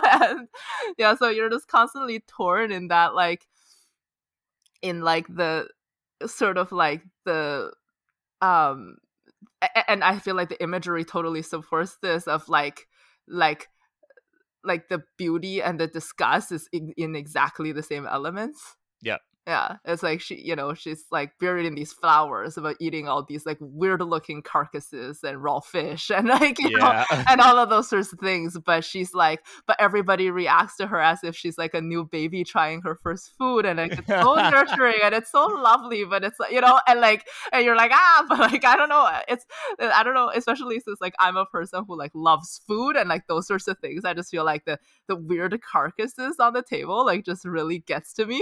Yeah. And I was like, oh my god, it must taste disgusting. Like I just have like a guttural reaction to to to images, and and I think that's intentional. He puts like flies around it and everything. Well, yeah, and they're also like they're pulsating with the uh because like at that point, oh, yeah. um, they're under like the influence of hallucinogens, which is always interesting to see kind of how a movie tries to put you in that subjective lens of like, oh, these people are obviously tripping balls. Yeah. And uh is like and I guess one of the ways it does it in this one is that you'll have things like yeah, the carcasses are pulsating. There's a flower on her head throughout the scene that is constantly opening and closing. Yeah. Um, like almost like it's breathing. Is like um yeah. her chair is like trying to like move with her hands. like yeah, yeah. yeah and it's uh it's it's interesting when you see that sort of thing happen and you're um you recognize that like this movie is very intent on like being subjective. It is like the the camera movements are meant to put you into the the frame of mind of the people to the point that they actually have near the end when christian can't open or close his eyes up on his own they actually have it so like the camera blacks out with him one eyelid at a time as someone closes his eyes oh yeah. um, which is just like such a very like it's like it's it's the equivalent of like in action movies when blood splatters on the camera. It is like this moment of like pure like, oh yeah, you're in it too. You're here now. Yeah. and it's a strange it's a strange thing for the movie that's been against Christian for so much of it to put us so like squarely in his perspective yeah. for like the final sequences yeah i think it's it's supposed to kind of remember make you remember it's like oh yeah but like did he deserve this? You know? but really like he he a person though. yeah yeah yeah, But, but, then you know but then like then you switch out to dani you're like yeah but it's inevitable. You almost get that kind of like greek tragedy thing. You're like exactly. know, like you know it is meant to be like let him burn you know? Exactly. you can't you can't full yeah. on cheer but at the same time yeah, you're you like kind of a person smile. but i guess that's fine like you know like yeah. yeah you're like a person, but like in the most cursory sense of the word. Yeah. yeah. uh yeah. Well, there is is like um what is it? There's there's something that's kind of funny about this movie, and uh, and I literally mean funny in the way that there is like a strange amount of kind of like comedic elements that that play is like in it. Um, especially with Christian's like storyline in the last half versus um versus Dani's. Like as Dani's going and having these kind of like like interesting experiences that are tied to tradition or whatnot. Meanwhile, it's like uh Christian is like setting himself up to like be like a I don't know, like a disposable sperm donor for this is like this um community. And there's some scenes that I remember my audience laughing so hard at. And this time around, I couldn't help but laugh either. There's a great jump cut immediately after when like they're she he uh Christian is in this like room talking to as we put it like as like Harga uh, McGonagall and she's saying about how this redheaded like girl is really into him, and it well, he just says, "I think I ate one of her pubic hairs," and then the response I was like, as we look at his face, like that's probably correct, and then like a jump cut to him leaving the building, and I just thought that was so freaking funny the first yeah. time I watched it. just yeah. his only response to this is it's like this whole thing is I think I ate one of her pubic hairs, and the only response to that is yeah, that's probably right. Yeah, yeah yeah, it, it's almost kind of like a similar moment as um as like the bear scene as you were mentioning. Like I feel like yeah. some of the tension and some of the elements are are in the same way, kind of. Yeah, Where yeah, it's, like, like, that non-cult a- answer, as you put it, like yeah. the kind of like, "Yep." yeah, it's a- like, yeah, that's yeah, that's that's what's happening. and, uh, carry on, like you know, okay and yeah and, and it's the same mechanism of like you know an outsider asking an insider about something that's very much like you know part of the lore essentially. And yeah. yeah, yeah well that's like from that scene we then like transition into like probably what must be like the most awkward sex scene in the history of the world this like communal sex scene where it's like recognized that like not only do does this community share things like and emote things like grief in like unison but also like pure as like like ecstasy and lust and it's like I remember my audience laughing so hard at Jack Reynor's face when the lady starts singing right beside him while he's or when the old lady goes around and starts pushing him from behind and just it's like yeah. that look tripped out look of like being like on a bad trip, but at the same time being too deep to like to back yeah. out. No pun intended. Yeah. yeah. yeah. it was as I just can't help but think of it like all of that is meant to be like pretty funny. Yeah. But at the same time, be kind of disturbing, especially for us, like as like in a modern sense society, who's like that kind of idea of like public displays of that level of intimacy and like kind of making it a more communal thing just seems so wrong.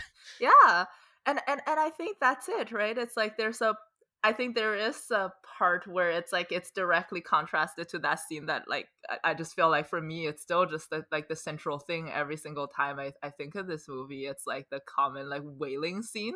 Mm, like yes. I mean it is it's kind of the same thing, right? Like in in a way it's like all the women that were like, you know, that were like I guess getting the sperm or not or whatever, like they're just kind of in it together yeah. And like Christian is just like this whatever situation. Like it doesn't matter. like like he's he's not very like he's only like I guess like physically essential in this situation, but like in otherwise metaphysically completely not present. Yep. And like it's all like all, all the whole thing it's just kind of about that moment of expression that like at, at least for me like I was like you know like it like I could I found myself trying to embody like the like just being one of like the chain women or something. Like i feel like you know, and just like trying to like again like i found out a lot of this movie has been just like you know flipping your brain back from like this format that were were generally into like Harga format. Yep. Yeah. and I'm like, I'm like, you know, like it's like okay, like you know, you're like dancing with your sister. It's going like ah, oh, like maybe this is like you can like maybe you can feel a connection to it if you like you know focused on your sisters and that kind of thing. You know what I mean? Like yeah. like maybe you can, and uh, and that's a a lot farther of an experience than anything I've ever gotten. Whereas I do think that like you know I have good friends in front of which I can express a lot of like emotion. So I feel like I'm I'm maybe like one is closer to my actual, you know, rooted in this life experience than the other. But I right. feel like but then I'm able to kind of so so like I guess like, you know, uh so I guess what I'm trying to say is like Dani processing her grief with all her sisters. That is an experience that's not exactly close to my real life experience, but at least I can find a link to certain aspects of my real life experience, and that I can find the link from, you know, the the common wailing experience to like the common like ecstasy experience. Yeah. so in a way, there is like an indirect connection that you can make. Like.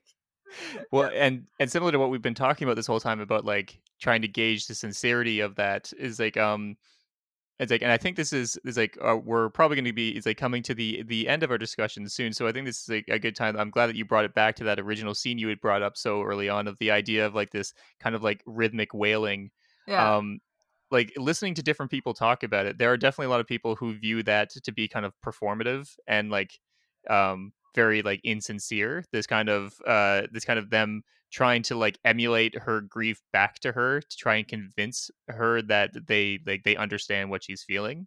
Yeah. Um and I can see that reading and I think that part of that is is true in the same way that whenever you try to say like I know how you feel to somebody like you don't really but you're you're trying. Yeah. And I think that's like this is kind of a a more guttural and animalistic almost way of doing that. And I think Florence Pugh um, who we haven't talked about enough in terms of just being like an amazing actress Oh, yeah. in this. She has uh, like her sobs that she has at the beginning when she first discovers that her is like family has died, and then is like throughout whenever Oh, she has starts having a panic attack. They are something that it just feels so deep. It's coming from somewhere like deeper than like I thought the human like the human vocal cords could go, and it's like it's bringing out something really animalistic and and visceral. Yeah. And so it's to hear that- emotion. Like it- I think that was a perfect way to say it. And so to see it like emulated that deeply and that intimately by these people, it's like without fear of looking ridiculous. Um, I think must be a very moving experience for someone. Absolutely. And I think I think one of my reasons for being so willing to believe it, and you know, and that opens up all sorts of questions of like maybe I'm much more susceptible to a cult, you know, like like you know, it's I think it's because you know I am a externalizer for emotions. Like I think I do see that in myself. Um, tying back to kind of this idea of like what what are the specific emotions you relate to, and I am an externalizer, so like you know i don't i don't think i can say that i've ever actually had that like that you know the same timbre of my things being mimicked back to me but i've i, I i'm familiar with the experience of having people uh like actually including yourself right? Like in front of which that i am willing to express various things not so prettily right? So like so i think like you know that's uh, that's just something i'm so much more willing to believe in because i feel like i've had life experiences that support the the healing powers of that and Yep. the, the the existence of it and this is just a larger much more intense expression of it and you know thinking about various um various like organized churches right that that do have rituals where you kind of do like you know where you either speak in tongues or you know express extreme emotion together not necessarily with like meaningful language. Like there's a lot of rituals like that out there in various forms of organized or non-organized religion. You can you can argue that certain kind of concerts are like that um like i think i've heard people who describe like concerts from like Lil Jon doing like crunk music to like travis scott which is like one of like the um sort of one of the probably one of the bigger names in like this generation of hip hop like that they they they in their music create such an immersive experience not a lot of words not the kind of like rap that you know has a lots of rhymes or anything like that but it's just like the the music production gets people in a weird trance and then you're just able to let go of a lot of things and as a result like some of their concerts are some of the like the craziest concerts even though they're not even like saying anything Yeah. you know Yeah. and, uh, so so like it just like it makes me think of all these things i have heard of i've never been to a travis scott concert but i, I wonder if it's similar and Yeah, those those type of experiences are always like really fascinating to me because I've I've never had something like that on that level. Like I you know in in concerts or even like um sporting events or something like that, you feel kind of like the energy of a crowd and kind of like you matching it or emulating it in a way.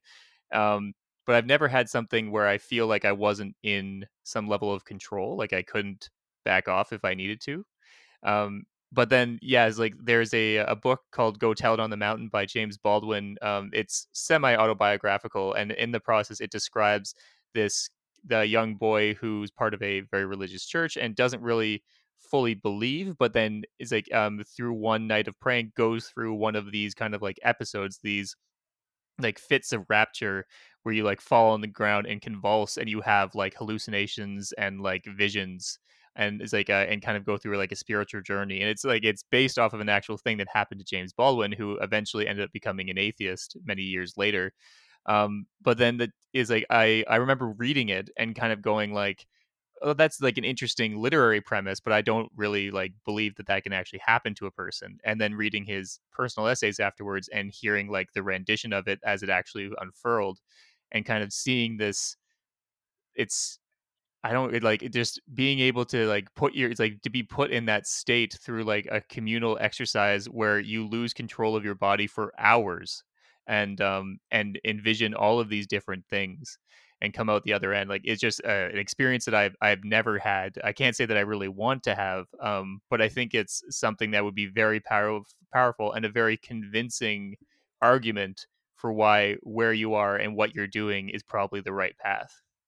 And I think this is actually like kind almost like bringing this back to like the science aspect. Like I think there is a lot of um um like kind of resurfaced research or read um i guess like rekindled interest uh, regarding the use of hallucinogens in particularly processing trauma um and um and and this is something that of course like you know in the mid 20th century as we know we had like a huge spike of interest in all sorts of like ivy league professors were interested in it right? And then sociopolitically it became a kind of a convenient thing to sort of vilify uh various uh, like mind altering drugs, like including hallucinogens, and that's kind of a sociocultural conversation um, that, or sorry, like sociopolitical conversation that was being kind of used to you know target certain groups and things like that at the time.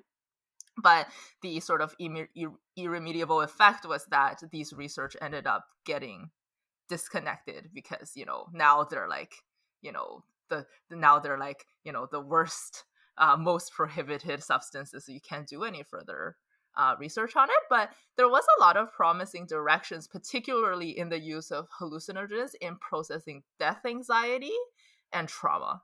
So essentially, like any kind of yeah, like like like and, and having sort of like guided experiences sort of guided using it as controlled guided therapy to yeah. like and um and and it's and it's and uh, and uh, one of the issues with it is actually that in a lot of cases it actually has worked so well that people don't actually need long-term medication like this is one of those things you just have to do go in maybe ideally every few months to a year for maintenance mm. but as you can see that's not a very um, profitable. useful. Yeah, yeah. useful uh useful way to maintain your revenue resources and then to recover all the initial investment you put in the research. So like i yeah. feel like private industry is definitely gonna not gonna be very interested despite the potential for like that progress. But yeah like people were very excited and there were a good amount of information to at least support the continuation of this.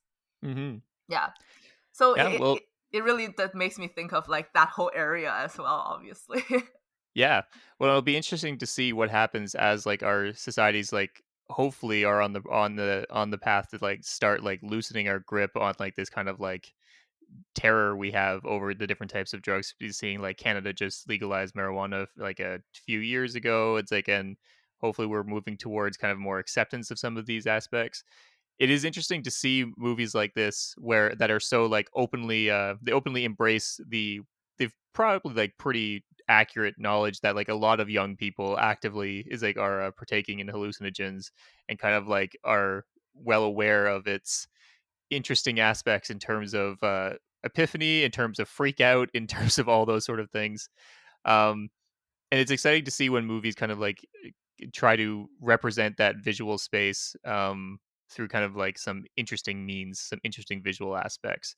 And I am excited to see where like where film goes with that, but also as you said, where hopefully maybe science can get back to is like understanding the the better aspects of that as we uh as we progress as a society, if that is indeed what we're doing.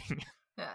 It, it's sort of funny how you mentioned that young, like you know, it's it's something that like maybe is opening to more like youth experimentation and things like that. Because yeah. like one of the other, and this is just like something that came to me out of nowhere, probably like um a couple of weeks after I watched it last time. It was just like, yeah, like the whole the whole image of her, you know, dancing with the flower crown, like you know, on hallucinogens, like you know, like it makes you think of like Coachella, or yeah. like you know, like a little bit. You're like, oh, like. I guess like we're we're all trying to like, and that's basically you know people you know pay expensive tickets to like or or or what is like Burning Man even or something like that, right? Yeah, like, you know, Burning Man, trying to we're trying to like engage with like a different foreign culture and yep. um you know it, in a in a getaway and things like that i'm like wow in a sense it's like there's also like parallels to be made there that i kind of didn't really think about but yeah yeah well then burning man has an interesting connection to wicker man as well because yeah. the end of wicker man is yeah. person being set on fire in a giant burning man so. yeah so that's like a whole thing like altogether and now it's like we literally have a sort of like a a, a, a very capitalist version of it now like yeah. you know and uh, Capitalism, if nothing else, is good at appropriating shit for its own yeah. use. all right. Well, with that, I think that's a good place to bring our discussion of Midsommar and all the other things that are associated with it to uh, is like our conclusion section. Um, so here at the Argentine Science Podcast, we think that the idea of quantifying movies based on a single scale is inherently ridiculous. How is one supposed to compare something like Titanic to Tarzan, as the stuff was put forward in the past. It's like one, a great big action film is like from James Cameron. The other, an interesting Phil Collins musical video. Um, it's like the is like how you compare them on a single scale. You can't really. So instead, what we do here is we take the movie that we're looking at and we like uh, measure it based off of one thing, one particular attribute that it has, and then we provide a positive control. So an example of a movie who's done this thing 100 with 100% success, and a negative control, something that's done this thing with 0% success, and then we rate our movie in between the two um, as a percentage. So for Midsommar, what will you be rating it for, and what is your positive and negative control? Uh, so for me, um, I'm measuring it against, um, oh, sorry, I'm measuring it for its ability to like make me want to explore the horror genre further as nice. a relative, um, novice in the field. yeah. yeah. Sweet. Uh, so what's your positive control? Uh, so positive controls, I actually had uh, chosen Us. So it's interesting that that actually came up during our discussion. So Us yeah. by director Jordan Peele and uh, and and uh, Get Out by association as well. Yeah. Yep. Yeah, and then your negative control. Uh, so for me, it's actually uh, the Evil Dead that Jonathan, my husband, has shown me during one Halloween, and not a Sam Raimi fan. uh, well, I mean, it's just like I just felt like I didn't relate to the story at the end of the day, and uh, yeah, like the special effects were interesting. Um, yep. like, and, and I can appreciate I can appreciate the craft and love that went into it, but I think from a uh, I, I, think I'm one of these people that, as this conversation might have demonstrated, like need that guttural emotional connection to really, you know, feel it, um, yeah. or, or feel connected to a piece of work. So, um, yeah, so so th- maybe there was a lot less of that for me. I think that's fair. And so, in between your 100% being us and your 0% being the Evil Dead, where would you rate Midsommar? I would actually put it at a solid 100. It's impacted yeah, yeah. my life and reflections a lot recently, and and and in my initial watching. So, uh, perfect. I think it will continue to actually percolate, and I look forward to revisiting this movie as I go through different stages in life. Yeah, and I'm really excited for whatever he does next. Uh, similar to Jordan Peele, like they they both had just like they they um were both people who kind of came in swinging on the horror genre, created a um a first piece that kind of blew people away and then everyone folded their arms to say oh yeah well i don't i bet you can't do that again and then they went and they did something that is like in all of all the cases like very different than their first one but at the same time um is like is showcases all of the same strengths that was still present there so i'm excited to see where ari aster ends up as he uh, continues to move forward and maybe even out of the horror genre to other things you never know I think he mentioned that he might want to do that or something. So I, I'm Yeah. just curious as to like what direction that might go, and that sounds very exciting. Um, for me, I decided to measure Midsommar for its ability to make me hate Jack Reynor. So Jack Reynor, otherwise known as Irish Seth Rogen, otherwise known as Christian from this movie. Uh, um, he's uh, he's an actor. Like, don't get me wrong, he's a good actor. I think he does a lot of it's like good roles. Um, but most of the roles I've seen him in, he's just been the worst. Like the character he's playing is the absolute worst, and I hate him. Um, and so I'm measuring Midsommar for its ability to make me hate his character. Uh, and with the positive control for this one, I could have gone for many. I could have gone for that cop in Detroit. I could have gone for the antagonist lawyer and on the basis of sex, the Ruth Bader Ginsburg uh, it's like biopic. Um, I could have gone for either of those, which would have made a lot more sense in many ways. But my positive control is actually going to be Transformers: Age of Extinction. Um, the worst Transformers movie, nay, maybe the worst movie of all time. And why I'm putting it is because not only do I hate him as a character, but I also don't think he's doing a good job. And I don't think the character has any value or worth in the story. And I feel that the entire movie would be better found in a in the dustbin as opposed to on the shelf. So it like if for those who aren't familiar, Age of Distinction has this terrific moment where Jack Reynor's character, who is in his 20s, is explaining to Mark Wahlberg why in his 20s he's still able to date, date Mark Wahlberg's daughter, who is a minor. And it's because they had a pre-existing relationship, and there's this what they call the Romeo Romeo and Juliet laws in the states, which allow that if you had a pre-existing relationship when you were both minors, and then one of you be, like uh, graduates to no longer being a minor, it's not actually a problem. And he has these rules, these Romeo and Juliet rules, laminated on a card that he gives to Mark Wahlberg. and I just watched this scene, and it was just like, this is what you're spending time with in your robot explosion movie? We have to spend time to explain why he's allowed to date a minor? You had control over this, Michael Bay. She didn't have to be a minor. He didn't have to be in his 20s. Why would you do this? wow. Okay. Yeah, I've never seen this movie, but that is like. Oh, it was like I find the worst. lamination piece particularly interesting. like, like the idea that he had this thing laminated so he could roll this out in case Yeah, he was like- questioned on yeah, it. it's like core for Oh. his identity. It's like a driver's license. like, Exactly. Why am I allowed to date your daughter? Like, you know. like, Oh, I just that movie was so bad. And I remember at one point, like we were watching in a group of friends, and people kept turning to me and they're like, "I, I just don't understand what's happening." You see, I haven't seen the other Transformers movie. I'm like, it's not because you haven't seen the other Transformers movies. It's because nothing that's happening on screen is coherent. The most time we've spent explaining anything in this whole plot is why this douchebag is allowed to date this minor. uh, I wonder what the creative process was that generated that. Like, I, I, I also, I just I also like, wonder. hear the conversation on the other end, like not to encourage it, but just to like you know help further dissect and maybe guard against that in the future. It's one of those things. I want to be a fly on the wall, but at the same time, I would trade being a fly on the wall for being a bomb in a briefcase under the table. Yeah. Uh, just as like as uh doing the greater good here to get rid of this crap. Um, but that is the hundred percent success that makes me hate this character. The zero percent success or the negative control would be the the movie Sing Street, which is an, a, a fantastic movie and it's great. And Jack Reynor plays the lead character's older brother who gets him into '80s pop music, and he's just he's lovely. He's great. I really like him. so, so therefore, zero percent success at making me hate Jack Reynor. Um, and so in this scheme, um, I think Midsommar would have to be a solid like 87. Um, because I do really hate is like Christian as a character, but I feel that he has some redeemable moments as opposed to the character in Transformers that I think I think is just just bad. He- he's just the worst. I don't like him, Kathleen. I'm not sure if you got this, yeah, but I, don't like, like him. comparing it to uh comparing it to laminated Romeo and Juliet loss is uh yeah, Yeah, yeah. uh, he's just All right.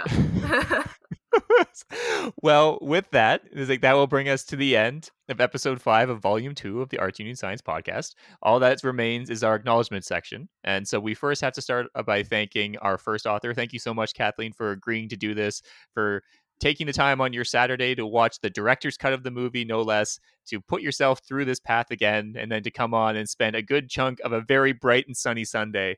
It's like uh, chatting about it. Well, thank you so much for having me. This is such a privilege, and it's really, really nice to be able to like share in this with you. Of course, as a, and we'll make sure to do this again sometime in the near to not too distant future. Is like when your uh, when your schedule permits. Oh, that would be beautiful. uh, other thank yous, we have to give a big thanks to Brett Kinrad for our impending theme song, which, much like the train that isn't coming, I I'm starting to look at my watch more and more. But you know, I'm sure it's got to be just around the corner. Uh, and another thank you to our fabulous editor, Felicity Janes. It's like I hope that she has a fun time trying to f- get my extra nasally voice this week to sound good. Um, if you would like to provide a review of our submission, feel free to email us at artsunionscience at gmail.com, all one word, no caps. You can tell us if you accept our findings, accept them with revisions, or outright reject them. We in academia are used to rejection and won't take it personally. Thanks for listening, and make sure to join us again in two weeks' time for another submission to the Arts Union Science Journal. Your session with the Arts Union Science Journal has expired. Please try again later.